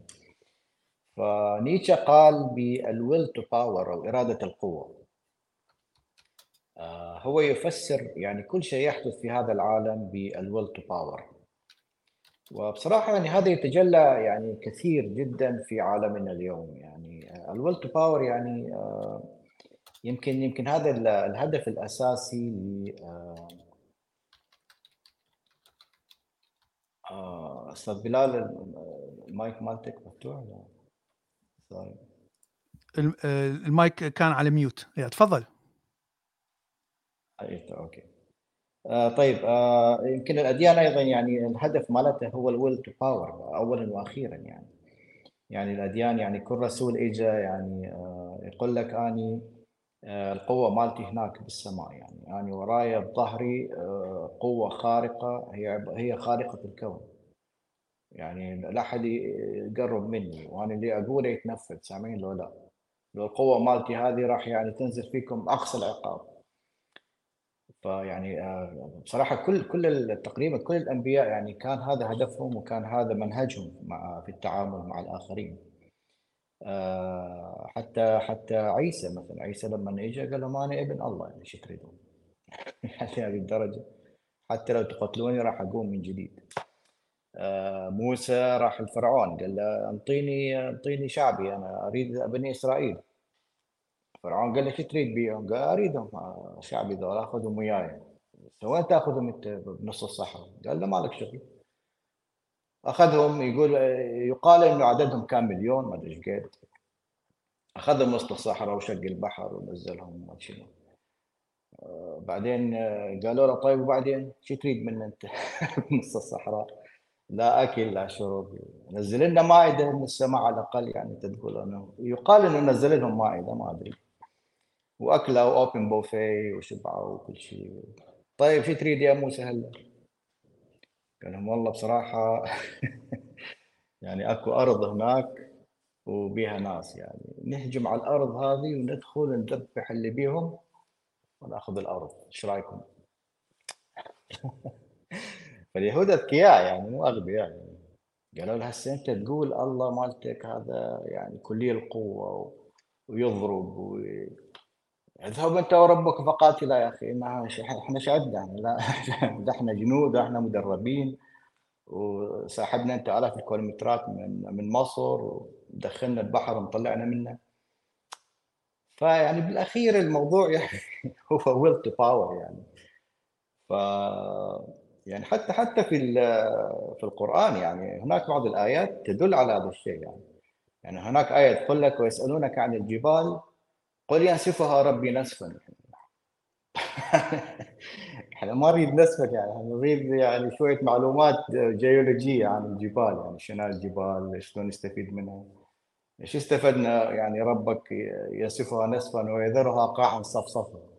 طيب أوكي.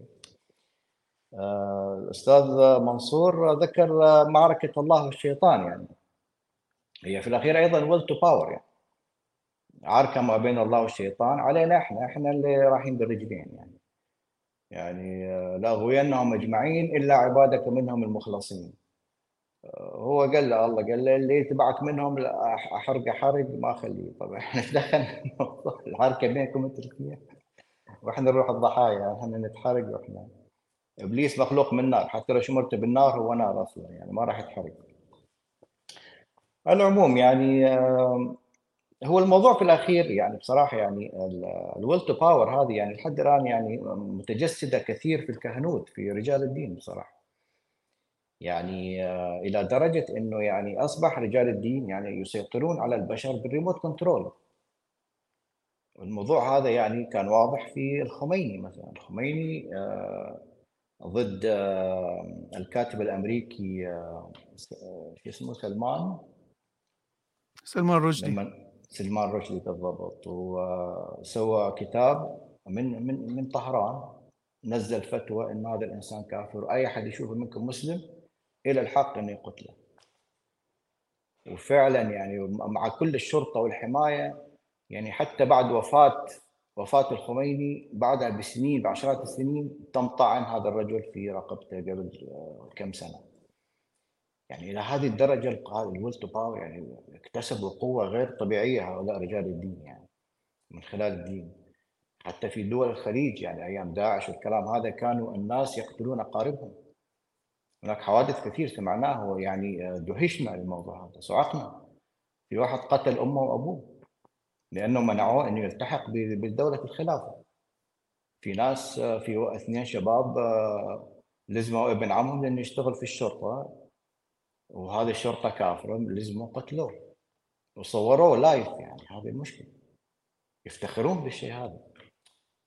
هذا يعني ما مش تسميه هل هذا مرض نفسي؟ يعني آه يعني حتى لو كان will to power بس يعني too much شنو شنو تفسيرك؟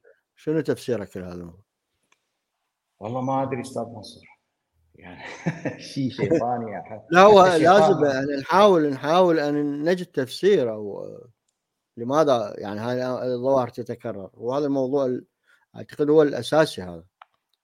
أنا شخصيا يعني ما عندي تفسير بصراحه يعني ما عندي تفسير جاهز هيك يعني. لذلك إحنا اليوم اجتمعنا على مود نلاقي تفسيرات الظواهر هذه للمشاكل هذه هو طبعا هو الموضوع ليس سهل. بالتأكيد ونحتاج ان نفسر ما يحدث ونقدم تصوراتنا حتى نقول إحنا حققنا خطوة للأمام. هذا الفكرة يعني. بالضبط. بعدين مشكلة الخلايا هذه يعني تكون خلايا نائمة يعني مثل الفيروسات بالضبط فقط تجد البيئة الملائمة تقفز من جديد وتظهر وتتكاثر وممكن تسبب لك مشاكل في المستقبل. يعني لا تتصور إنك قضيت عليها يعني على الأخير يعني. نعم. لكن آه، العموم يعني هي ال will to power اللي قالها نيتشه. يعني هو أخذها من شوبنهاور طبعا يعني هي will to life. will to life يعني هو هو شوبنهاور بصراحه يعني كان آه، عبارة عن آه، نسخة نسخة ألمانية عن بوذا.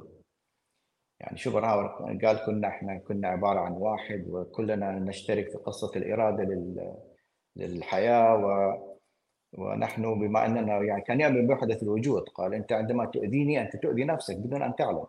وأنا عندما أؤذيك أنا أؤذي نفسي. يعني كان هو يعني يسعى إلى الكومباشن والأشياء هذه لكن بصراحة آه يتهيألي كلام نيتشه يعني أكثر فاعلية وأكثر إيضاح يعني يثبت نفسه يوم بعد يوم. آخر آخر نقطة أريد بس أطرحها وأنهي آه، مداخلتي. معضلة التغيير. يعني لماذا لماذا التغيير أصبح في مجتمعاتنا معضلة؟ يعني آه، عويصة جدا. غريبة لأنه لأنه يعني آه، معروف يعني حتى هيراقليطس منذ قديم الزمان يعني أيام الإغريق قال إنه القانون الحاكم على هذه على هذه الحياة هو التغيير. Change هو الصيرورة. Nothing is everything is changing. ف آه، ولحد الآن لم يستطيعوا أن يدحضوا هذا الكلام واكتشفوه أكثر وأكثر في عالم الكم. تغيير مجنون يعني حتى التغيير آه، هيراقليطس قال بسبب هذا التغيير لا يوجد ما يسمى بقانون الهوية. ضرب قانون الهوية. سألوه قالوا له طيب يعني أنت شنو تعريف الهوية عندك؟ قال له يعني الهوية هو الشيء الذي يمر عليه زمنين متتاليين. والتغيير هذا يعني يحدث في لا زمن تقريبا. لا تستطيع أن تحدد زمن معين يحدث في هذا التغيير. تغيير مجنون يعني عارف؟ يعني حتى هو هو القائل الذي اخترع مقولة أنت لا تعبر النهر مرتين لأنك أنت تغيرت. النهر تغير كل شيء حوالين النهر تغير. فهذا الكلام عن هيرقليس. قالوا له ماذا عن اجتماع النقيضين؟ قال له قال لهم التغيير هذا مبني على اجتماع النقيضين أصلا. لا توجد هوية وهذا التغيير عبارة عن بناء على اجتماع النقيضين اللي أنت تقولون إنه مستحيل. لا. العالم هذا مبني على اجتماع النقيضين ولا يوجد شيء اسمه هوية.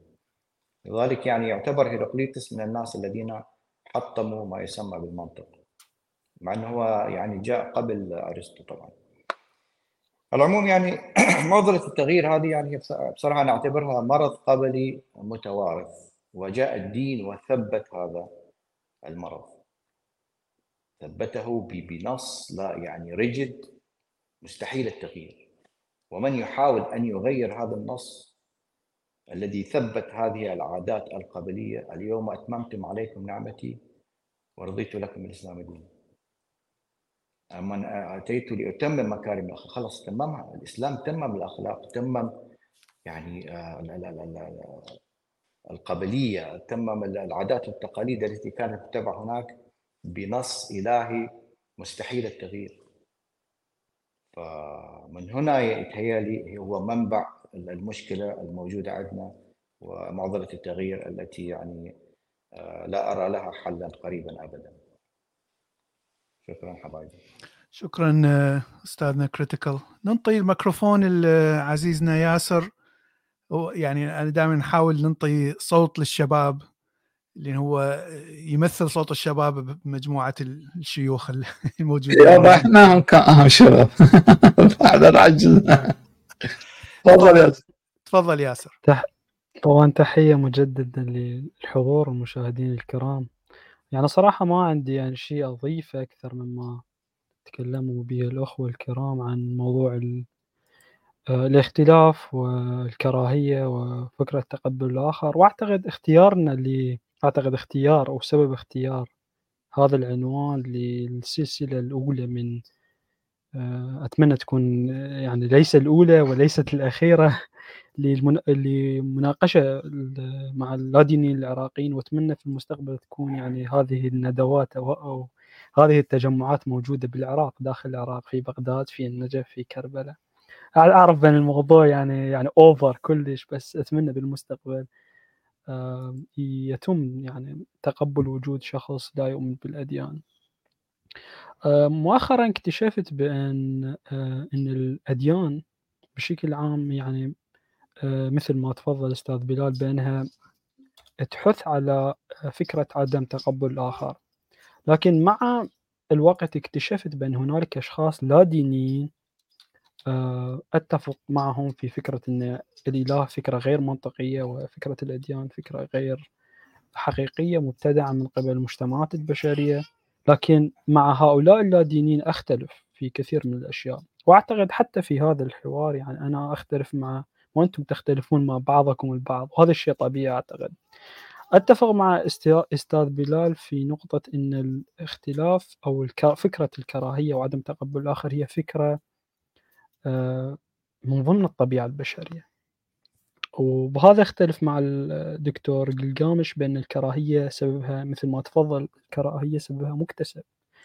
لأن آه، أعتقد الإنسان يفكر بشكل كاتيجوري أو يضع الأشخاص ضمن مجاميع. يعني عندما نرى البشر السوداء هناك انفعال داخلي. حتى لو أقول مثل أنا أتقبل أن يكون هذا الشخص يعني لون بشرته جدا سوداء أتقبله في وجود آه، في هذه الحياة لكن الانفعال القديم للمناطق القديمة من الدماغ موجود وهو يؤثر بطريقة أعتقد عميقة على اتخاذ الإنسان لقراراته. وهذا يقودنا إلى فكرة حرية الإرادة. يعني مثل ما تفضل الأستاذ منصور بأن الإنسان لا يملك هوية ثابتة.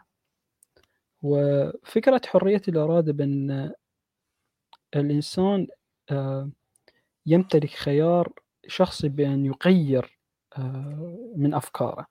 وهذا الشيء أعتقد غير موجود يعني علميا حرية الإرادة غير موجودة بمعنى أن الإنسان آه، أملي عليه أعباء تطورية جينية هي التي جعلت منه يفكر بالطريقة. حتى حتى إذا تكلمنا عن المجرمين حتى المجرمين هم ليسوا مجرمين لأنهم اختاروا أن يكونوا مجرمين لأن الإجرام أو فعل الإجرام للأسف يعني أقولها يعني هاي وجهة نظر ليس يعني وجهة نظري لكن ربما أثر في روبرت سابولسكي عالم النفس الأمريكي بأن حتى في الإجرام حتى في آه، اختيارنا للأشياء يعني لا يوجد هناك حرية الإرادة لذلك أعتقد سبب الاختلاف هو سبب آه، أو سبب عدم تقبلنا للاختلاف هو سبب آه، بيولوجي بحت يعني.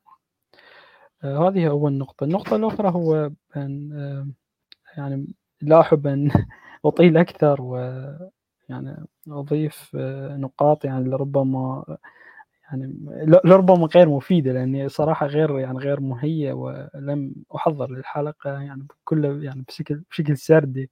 لكن يعني جدا سعيد ولدي الحافز بين هذه ال- هذه الندوات تستمر في المستقبل. لأن حرفيا نحتاج إلى لا دينيين عراقيين يتكلمون على مواضيع مختلفة. يعني كوننا يعني معظمنا يعني غادرنا العراق لربما لنفس السبب الفكر الأحادي اللون ال- ال- الرمادي الذي يهيمن على المجتمع. يعني يعني لا نستطيع أن نتكيف ونعيش معه.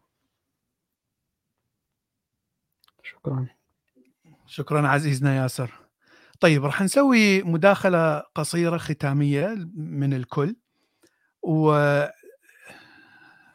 بالنسبة إلي آه، يعني السؤال اللي طرحه أستاذ منصور أنه ما هو الحل؟ ال- الفكرة أن وكما ذكر ياسر أن ال- الإنسان يولد صفحة بيضاء فعادة المجتمع الأهل هم الذين يبرمجون هذه الصفحة. عندما تكبر أنت ممتلئ بهذه الأفكار أو ما أنا أسميها موديلات عن العالم. ال- الموديل اللي عندك عن العالم آه، أتى من الطفولة ومن آه، المراهقة من المجتمع. إذا انبنيت على فكرة أن موديلك مقدس ومطلق ولا يمكن ان أن يكون خطأ وليس فيه أي شيء خطأ بشكل تلقائي راح تفكر أن كل شخص لا يتبع موديلك هو إنسان على خطأ وعلى ضلال. ال- المشكلة أن إذا كانت إذا كان هذا الشيء المقدس يحثك على الكراهية. أنا كما ذكرت ال- الأديان حاولت تستغل غريزة العشائرية. لكن أنا أشوف بالعراق آه، خاصة مثلا أهل خلينا نقول أهل الموصل شمال العراق عندهم ال- ال- العشائرية أقوى من من الدين. الغريزة العشائرية أقوى بكثير من التعصب الديني. شيء غريب. يعني أنا لم أتوقع هذا الشيء. أنا مثلا عائلتي تتقبلني. ممكن أن تتكلم معي ممكن أن تتجاذب. مع أنهم كلهم يعرفون أنا يعني لا ديني وهم كلهم يعني متدينين سلفيين حتى. ف يعني أدركت أن الغريزة العشائرية ممكن أن تتغلب عن عن الغريزة الدينية، إذا ممكن أن نهذب هذه الغريزة التي تحث على قتل الآخر. ليست مستحيل. ال- الشيء يبدأ ب ان الق- القداسة تقلل. يعني إذا أنت علمت الطفل أن في في عائلة شيعية أن كل باقي ال- المذاهب الإسلامية هم كفار ويجب قتلهم وهذا الطفل يكبر بالمدرسة بالمجتمع بالعائلة بالعش الكل يتكلم بنفس اللغة. من الطبيعي هذا من, من يكبر راح يفجر نفسه. يعني لي- ليس هناك مشكلة أن أفجر نفسي. خلال هذه الرحلة كل ما تسمع كلام يؤكد ما تؤمن به راح يزيد الدوبامين راح تشعر بالسعادة. عندما يذهب الداعشي ليفجر نفسه هذا ليس تعيس هذا بالعكس هذا عنده دوبامين. زاد. وهذه يعني هذا الشيء من تركيبة أو توليفة الإنسان أنك ممكن أن تزيد الدوبامين فقط من التفكير. والدوبامين هو الذي يدفعنا لعمل كل الأشياء نسويها بالحياة. أنت أنت جائع عندما تأكل الدوبامين يزيد. الدوبامين هو الشيء الأساسي الذي يقودك خلال الحياة إلى أن تموت. فإذا استغليت هذا الدوبامين طبعا أنا يعني أنا أعتبره شيء من ال ال خلينا نقول البج أو أو أو خطأ آه، يعني خطأ في توليفة الدماغ لأنك تستطيع أن أن تزيد وتقلل من الدوبامين فقط من التفكير. أنت تغير من آه، آه، الغريزة التي تدفعك لعمل أشياء معينة. هذه ال- ال- البج أو هذه المشكلة اكتشفتها ال- ال- التطور واستعملها حتى تؤلف أو أو تطور غريزة التعصب للقبيلة. الأديان استعملت نفس هذه المشكلة الموجودة في في الدماغ. حتى تعرف أن المجتمع جاهز لأن يتقبل الآخر يجب أن يكون هناك كسر للقداسة والمطلق. لا يوجد شيء أو لا يوجد فكرة إنسانية مطلقة. هذا شيء مهم جدا أن أن يفهمه كل الناس ويجب أن يتعلمه الأطفال إذا بنيت جيل على أن كل هناك دائما شيء جيد في كل الأفكار الإنسانية وهناك دائما شيء سيء في كل الأفكار الإنسانية أنت ستبني جيل ممكن أن يتقبل الآخر. حتى المسيحي الكاثوليكي الآن عندما يشاهد البابا والبابا يقول أن نظريه التطور ليس هناك مشكلة بينها وبين العلم أو لا يجب أن يعني نقتل المثليين البابا الجديد الآن آه، يعني هو يتكلم بكثير من الأشياء المسامحة مع الآخر مجرد الكلام يعني مجرد سماع البابا بهذا الكلام هذا يغير من آه، قداسة هذا الموروث الديني المسيحي الهائل والمليء بالكراهية. فإذا أعتقد تبدأ مع الأطفال وتبدأ مع التعليم بتقليل فكرة أن كل أن فقط اعتقادي مطلق واعتقاد الآخر بالنتيجة لأنه آخر ومختلف سيكون خطأ. الشيء الأخير أننا يعني أعود إلى فكرة أن الاختلاف بالنسبة لي هو قوة لأننا كلتنا مثلا في هذه البث هنا كلتنا نشترك في صفة أننا لا دينيين. لكن تشوف كل شخص عنده أفكار مختلفة تماما عن ما هي الحياة، ما هي الهدف في الحياة، كيف أحلل المجتمع، آه، ما هي المبادئ التي ممكن حتى وإن كانت مبادئ أخلاقية، كيف نظرتي إلى إلى التاريخ، هذا كله نحن مختلفين فيه، لا يوجد يعني آه، تطابق بشكل تام بين كل المتحدثين. وهذا الاختلاف هو ما يعطينا قوة ما يعطينا نوع من ال ال يعني شوية الفكر يكون أغنى يكون غني بال, بال وممكن أن نصنع منه مثلا فريم ورك ممكن أن نصنع منه نوع من خلينا نقول الاتفاق. إيه نوع من الإطار أو الاتفاق الفكري على على أننا نأخذ ونعطي من الآخرين، أنا ممكن أن أكون آه، ما أتفق مع شخص لكن كلامه أشوف كلامه مفيد جدا وممكن أخذ الشيء الجيد منه، إذا أنا استفاديت من شخص لا يتفق معي. فهذه مداخلتي النهائية، دكتور قلقامش إذا عندك وقت تفضل آه، مداخلة نهائية. حبيبي بلال. طيب خلينا نبدأ أو ننتهي من حيث بدأنا ولا زلت أختلف. أه فعلا أنا أنا لا زلت أقول إنه لا أؤمن بنظرية العالم الإيطالي لومبروزو أنا شخص متخصص بالقانون. أول ماجستير أخذته كان في القانون الجنائي. لومبروزو العالم الإيطالي كان يعتقد إنه بإمكانية الجينات الوراثية أن تورث السلوك الإجرامي، وطبعا هذا أمر لم يثبت علميا وبالنتيجة آه، إنه الإنسان خلاص يولد صفحة بيضاء. لكن أتفق مع ياسر ومعكم في جزئية حرية الإرادة أنه لا توجد حرية الإرادة، لماذا؟ لأن المجتمع طريقة تربيتنا النفسية والاجتماعية وغيرها هي من تحدد خياراتنا مستقبلا وطريقة تفكيرنا ومن ثم بالنتيجة نحن لسنا لا أو لا توجد حرفيا شيء يسمى حرية الإرادة. طيب آه، أشوف كل الاختلافات اللي هي منتجة للكراهية آه، أصبحت اليوم في أضيق حدود، لماذا؟ هذه صراع الهويات الضيقة بدأ ينحسر في ظل اليوم العالم مثل ما نقول أصبح قرية صغيرة، التواصل بين الناس، وسائل التواصل الاجتماعي، الزواجات المختلطة، حريه السفر وغيرها ساهمت في ردم الفجوه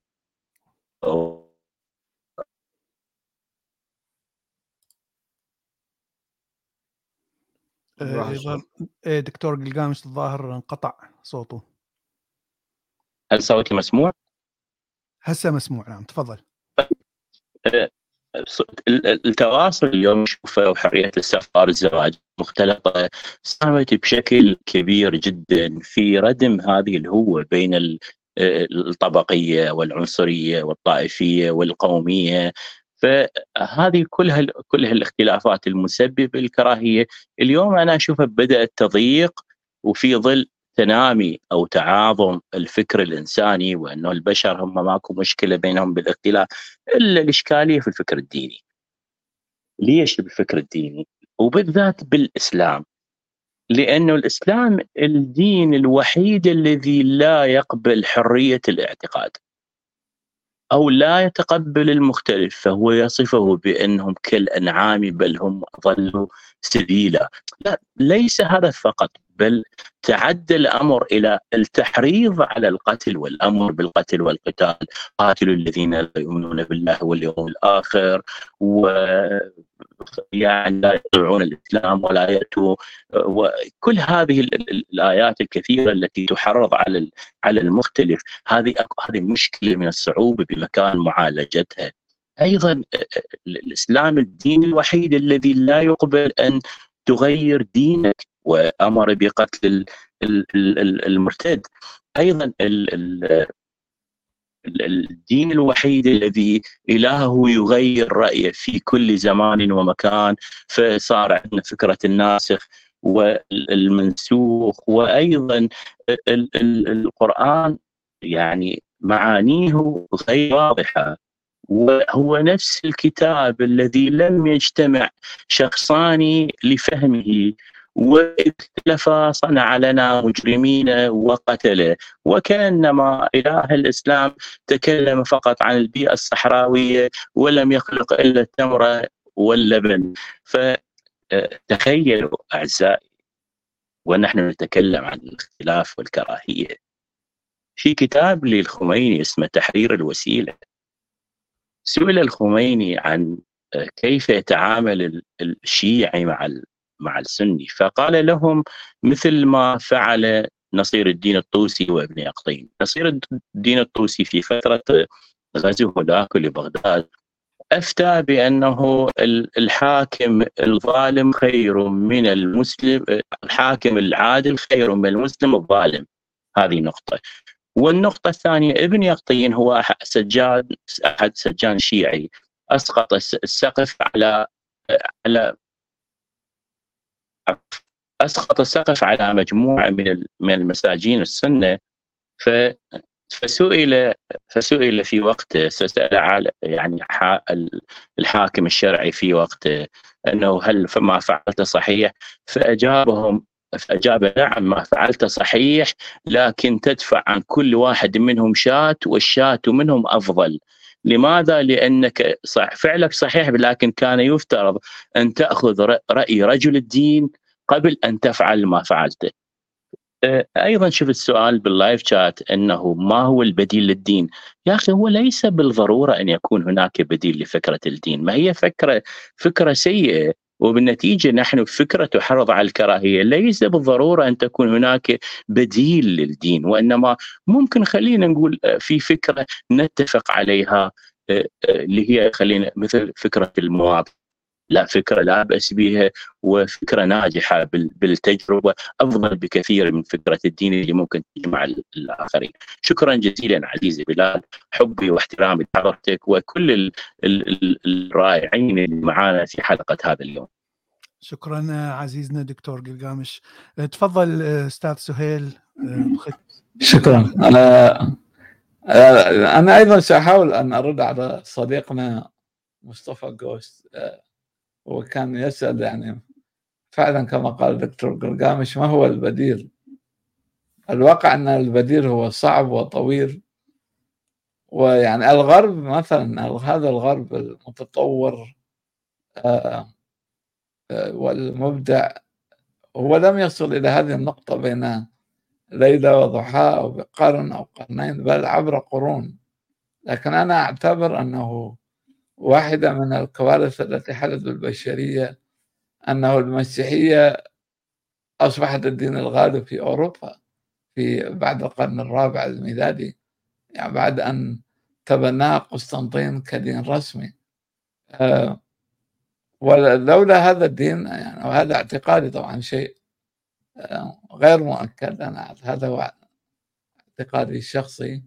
وهناك مفكرين غربيا أيضا يعتقدون نفس الشيء أنه لو لم تكن المسيحية هي الدين السائد وبقيت الديانة الوثنية ذات الآلهة المتعددة كانت أوروبا ستتطور بشكل أسرع وربما كنا سنستعمل الآيفون في القرن الخامس عشر أو الرابع عشر يعني من يدري لأنه على الأقل الأديان التعددية التي لديها آلهة كثيرة.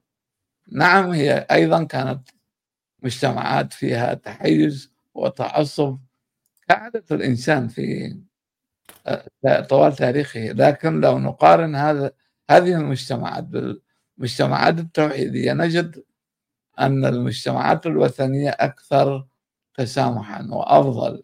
يعني آه، تخيل لو أنك مثلا عندي 300 إله أنا أعبد 300 إله.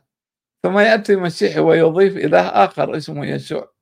فأقول ما المشكلة يعني؟ هذا مجرد إله آخر.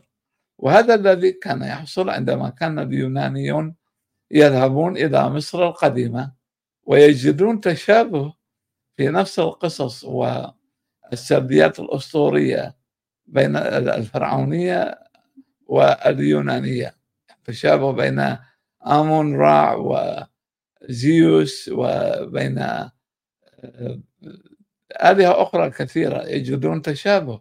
فكانوا يقولون أن هذه آلهتنا ذهبت وهي كما في السردية الموجودة آه، للآلهة عندهم.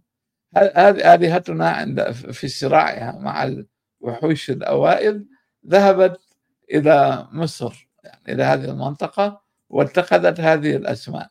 يعني وما المشكلة؟ وعندما التقى الرومان باليونان ووجدوا تشابه بين جوبيتر وزوس وباقي الآلهة وجونو وهيرا وإلى آخره. أيضا فعلوا نفس الشيء قالوا أنها مجرد أسماء مختلفة. وجدوا حجج للاستمرار وفي في احترام هذه هذه هذه الأديان المختلفة. لكن فقط عندما جاءت المسيحية وقالت لهم عندنا إله واحد فقط هو الإله الصحيح والباقي كلها خرافات وكذب. فماذا سموا آه، المسيحيين؟ سموهم atheist أي الملحدين. يعني الآن المسيح الذي كان يسبني قبل أيام قلائل على وهو مسيحي شرقي عراقي. آه، اسم مستعار آه، ألن على كلاب هاوس قام يسبني يا ملحد يا كذا. يعني هذا ذكرني يعني بنفس هذا الكلام أنه أوكي لماذا الرومان سموا المسيحيين بالملحدين؟ لأنه بالنسبة إلى الروماني واليوناني تعدد الآلهة كان كتعدد الأصدقاء فإذا عندك أصدقاء متعددين هذا أمر طبيعي وصحي. وإيجابي وأيضا يفسر وجود الشر والتناقضات في هذا العالم بشكل أكبر. ولكن عندما جاء هذا التوحيد وقال ان هناك إله واحد فقط يعني مشكلة الشر هي واحدة من كوارث الدين الذي يؤمن بإله واحد لأنه الآن ولهذا اخترعوا شخصية الشيطان ك لكي يخرجوا من مشكلة وجود الشر والإله الواحد. فخلقوا الشيطان. ومع ذلك نقول لهم ومن خلق الشيطان؟ الإله. عادة المشكلة لم يحلوا المشكلة. إذا يعني أنا أعتقد أنه الحل كما تفضلتم هو إلغاء الدين من الحياة العامة ليس إلغاء الدين. من حياة الناس هذا مستحيل. حتى في أوروبا وأمريكا هناك آه، دين وفي اليابان هناك دين. ولكنه قابع في المعابد وفي الحياة الشخصية. وحتى في الحياة الشخصية مثلا إذا كان عندي آه، ابن وأجبرته على الصلاة وقمت بضربه يجب أن أحاسب. هذا يعني يخرج عن كونه آه، شيء شخصي. أنا أفرضه الآن حتى لو كان ابني آه، أو بنتي. هذه مشكلة المسلمين أنهم آه، ينظرون إلى الدين على أنه تملك نحن ملك للإله وأبناؤنا ملك لنا وأختي هي ملك لي وهكذا. هي ملكية. ليست ليس هناك اختيار. فهذه آه، هي الكارثة. الحل الوحيد أنا أعتقد أنه لكل ملحد أو لا ديني أو مفكر إذا كان يخاف من هذا المجتمع المتخلف على الأقل يستخدم اسم مستعار ويعني هذا شيء جيد جدا أفضل من لا شيء. آه يعني هذه كانت ملاحظتي الأخيرة. تحياتي لكم. تفضل. شكرا عزيزنا سهيل تفضل أستاذ منصور مداخلة ختامية.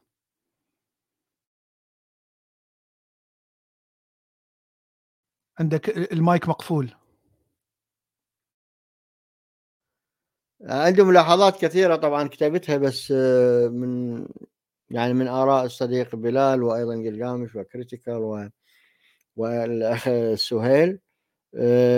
لكن مبدئيا أنا عندي عندي فكرة إنه عندما نتحدث عن لا دينية وعن الإلحاد أنا أعتقد هاي مسألة أصبح مفروغ منها. يعني مسألة الإلحاد واللا دينية هي عموما ممكن نقول إحنا لا دينيين بطريقة أو بأخرى بس لكن ليس بمعنى أن نحن ضد الدين.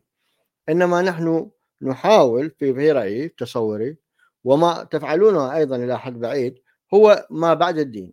نحن مشكلتنا تمسكنا بالدين. بقائنا ضمن هذا الفضاء الديني آه، يفترض بنا أن آه، إحنا نوعا ما نقدر نقول إحنا مرحلة متقدمة على الرؤية الدينية للعالم والذات والطبيعة والكون عموما.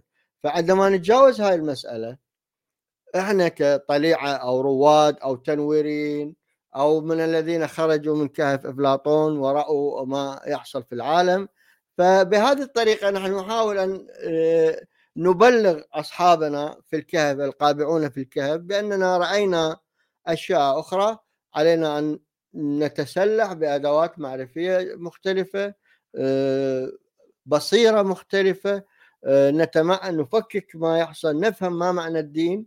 نحن نقول كلمة دين لكن هذه الكلمة بصراحة لا لا وجود لتعريف دقيق لها. لا عند حتى الإسلام كدين باكمله عندما تبحث ما هو تعريف الإسلام ما هو تعريف الدين لا تجد تعريف دقيق. هذه المسائل الأساسية أنا أعتبرها هي محور تفكيرنا هي المفاهيم التي نتحدث بها لكننا لا نستبطنها وندقق فيها. عندما رأيي ونظريتي طبعا أو منهجي أنه أفكك هاي المفاهيم الأساسية وأحاول أن أفهمها وكيف تأسست. وكيف تكونت ولماذا تكونت وما هي الظروف التي كونتها هذه الأسئلة هي اللي تأسس بعد ذلك آه، حلول آه، آه، كبيرة. عندما أنا أنا أنافس المتدين وأقول له أنت إيمانك كفر غلط وإلهك شرير هو طبعا الإله لابد أن يكون شرير ولا شنو فايدته يعني؟ إحنا عندنا نقول الإله الإمام اللي ما يشور ما بخير فيعني فهو بالتأكيد هو الإله لابد أن يكون شرير ولا شنو؟ شنو فايدته يعني؟ يعني هو بالطبيعي هو لابد يطلع واحد شرير وغيور وحقود ويد الله فوق أيديهم ولم تقتلوهم وهكذا. هذا هو الإله الشريف. الجماعة البشرية تحتاج قوة تحتاج عنف.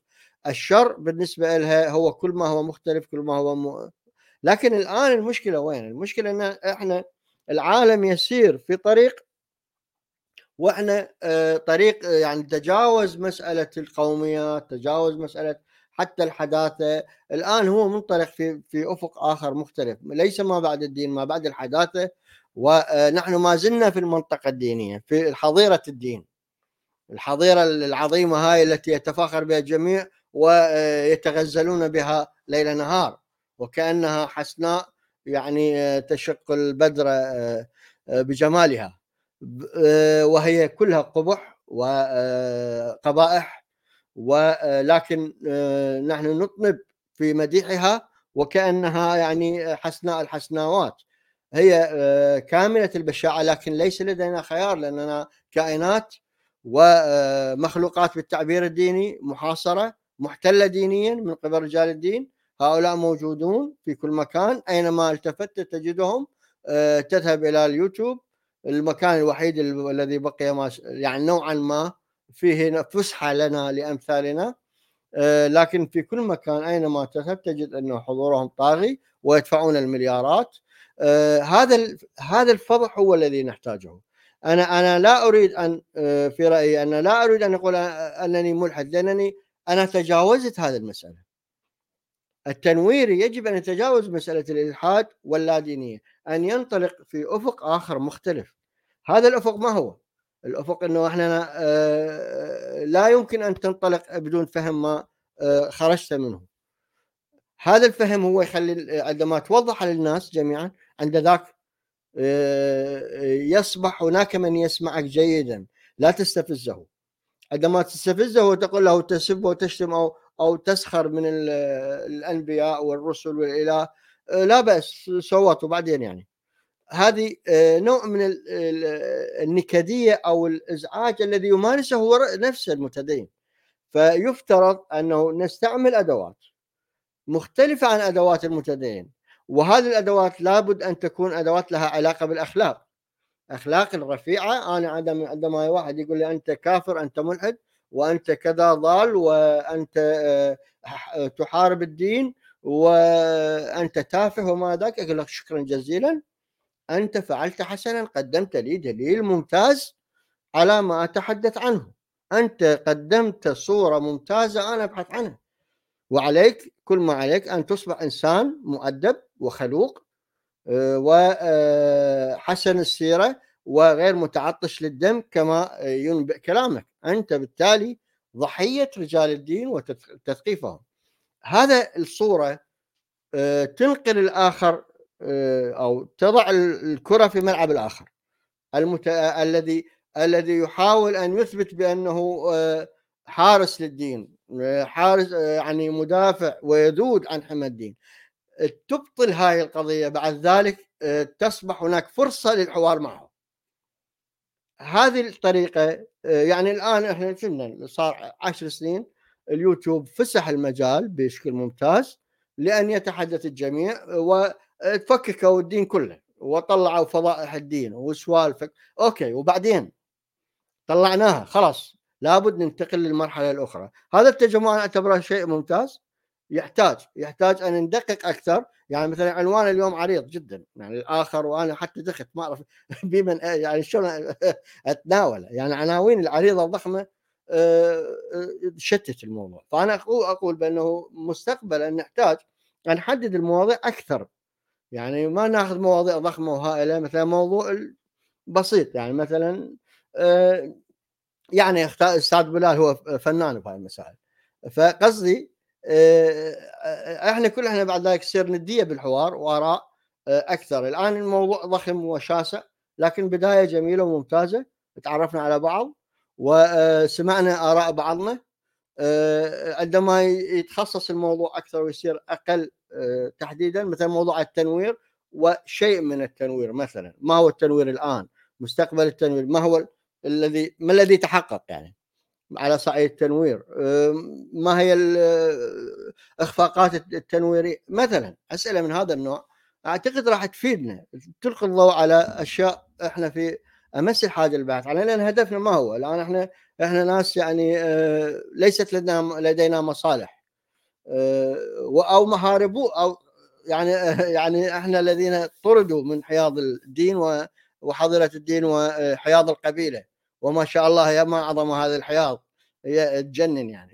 على كل حال أنا أشكر آه، هذا الكلام. وأيضا أكو كلام مثلا الصديق اتحدث عن الإسلام. قال آه، الإسلام المحمدي واله وشرير وما إلى ذلك.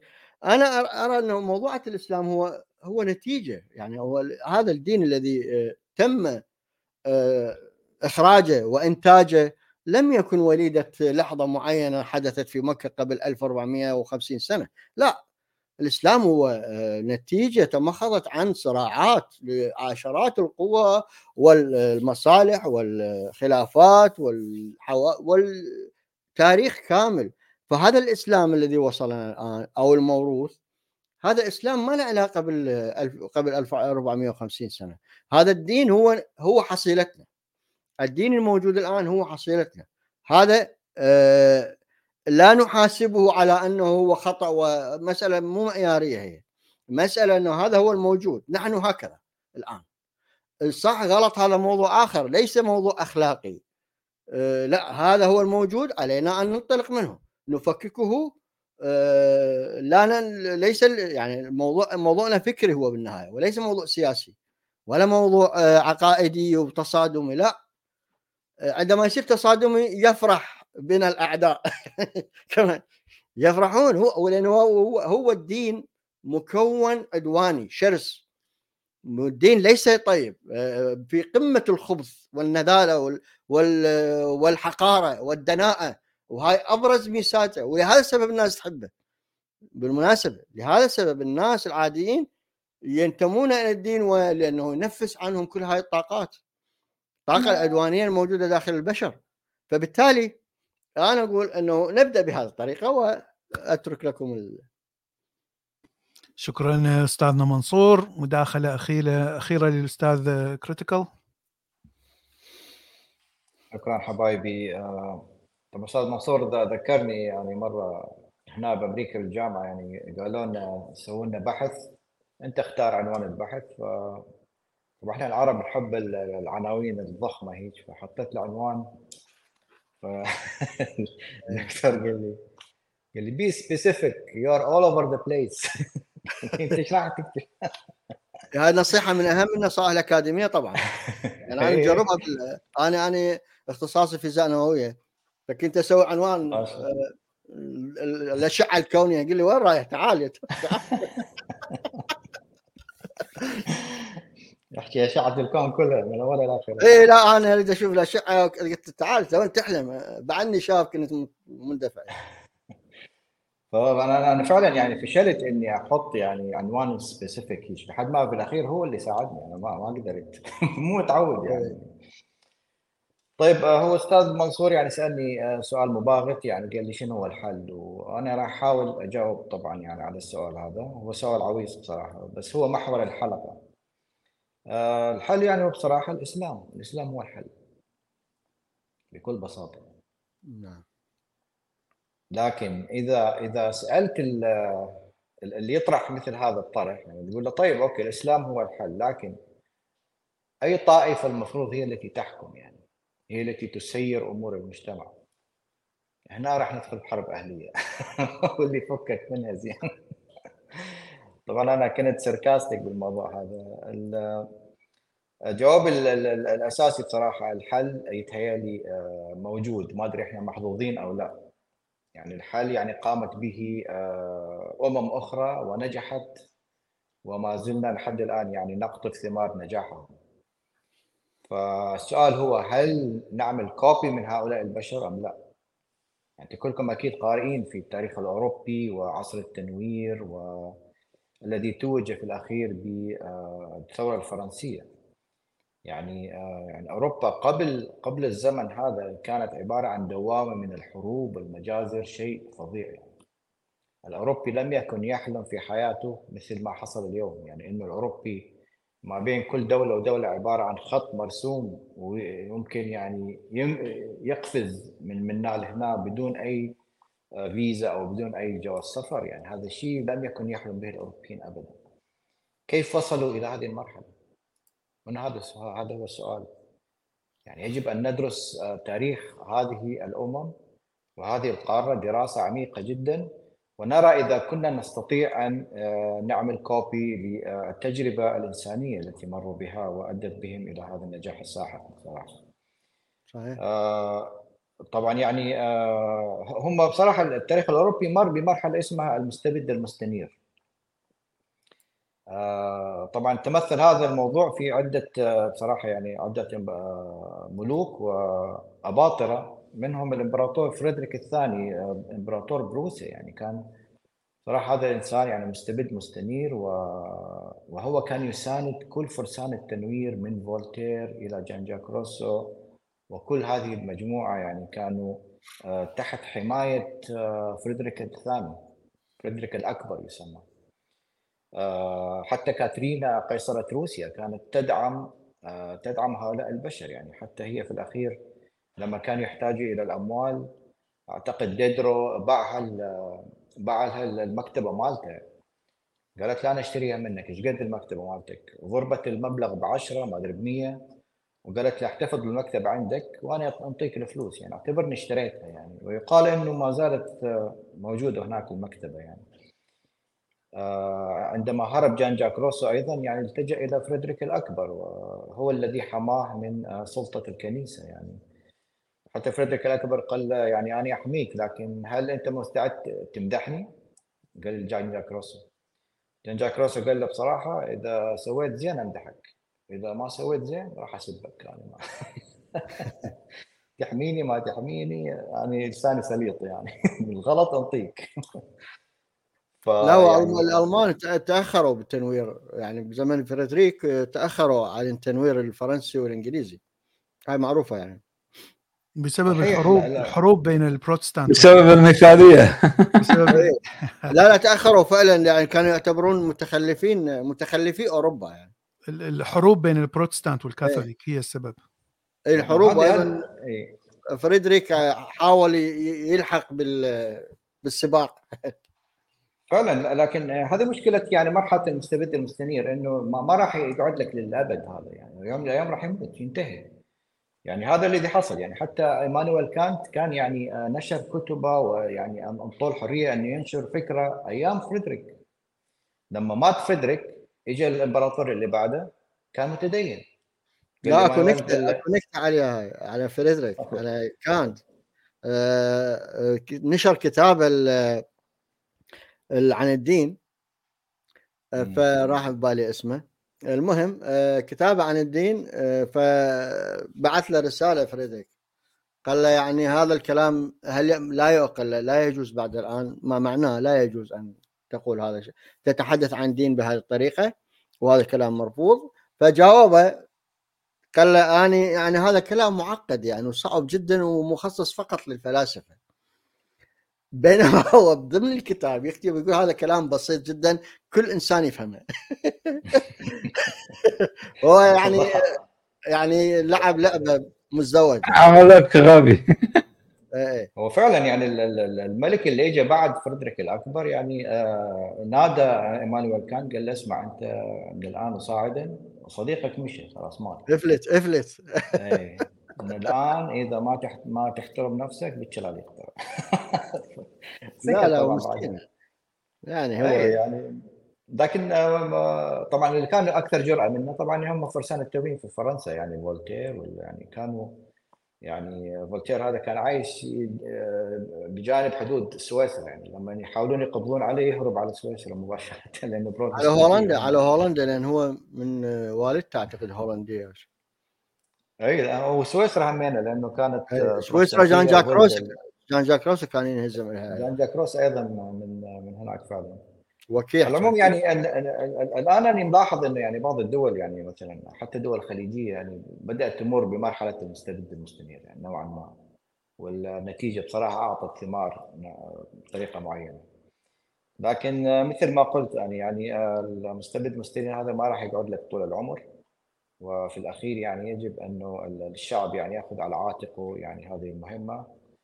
لكن كيف؟ يمكن في الحلقات القادمة نقدر يعني نقاط الحروف نحاول. أنا أعتقد الموضوع أعقد من هذا يعني أعقد من مساله. مستبد. موضوعنا سالفتنا معقدة وعندي عندي جواب لها لماذا نحن تخلفنا عن الغرب يعني ولماذا ما زلنا يعني نستعصى ن- يستعط تستعصي شعوبنا على نعم التغيير نعم. أنا متفق. ال- ال- ال- الحل يبدأ بتحليل ال- الشخصية تحليل المشكلة ال- والتحليل يعتمد على التاريخ لأن التاريخ هو اللي شكل هاي الشخصية العراقية أو الشخصية الموجودة الآن في الشرق الأوسط ال- كتاب علي الوردي مثلا ممتاز يحاول فعلا يحللها بطريقة علم الاجتماع اللي نعرف إنه بدأ بابن خلدون اللي هو أيضا يحلل الشخصية بناء على التربية والثقافة آه، ويقول إنه هذه التربية والثقافة هي التي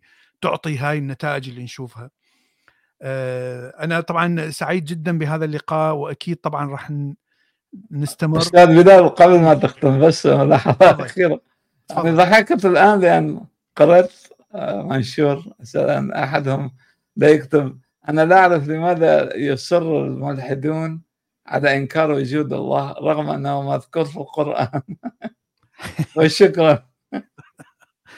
نعم يجوز يجوز آه، نكتة. طيب يا شكرا جزيلا طبعا للجميع شكرا للضيوف الأعزاء. آه، أكيد راح نستمر بهذا اللقاء. أعتقد آه، يعني هناك كثير من الأفكار ال- الجميلة. أنا أيضا متفق مع أستاذ منصور خلينا شوية نحدد أكثر.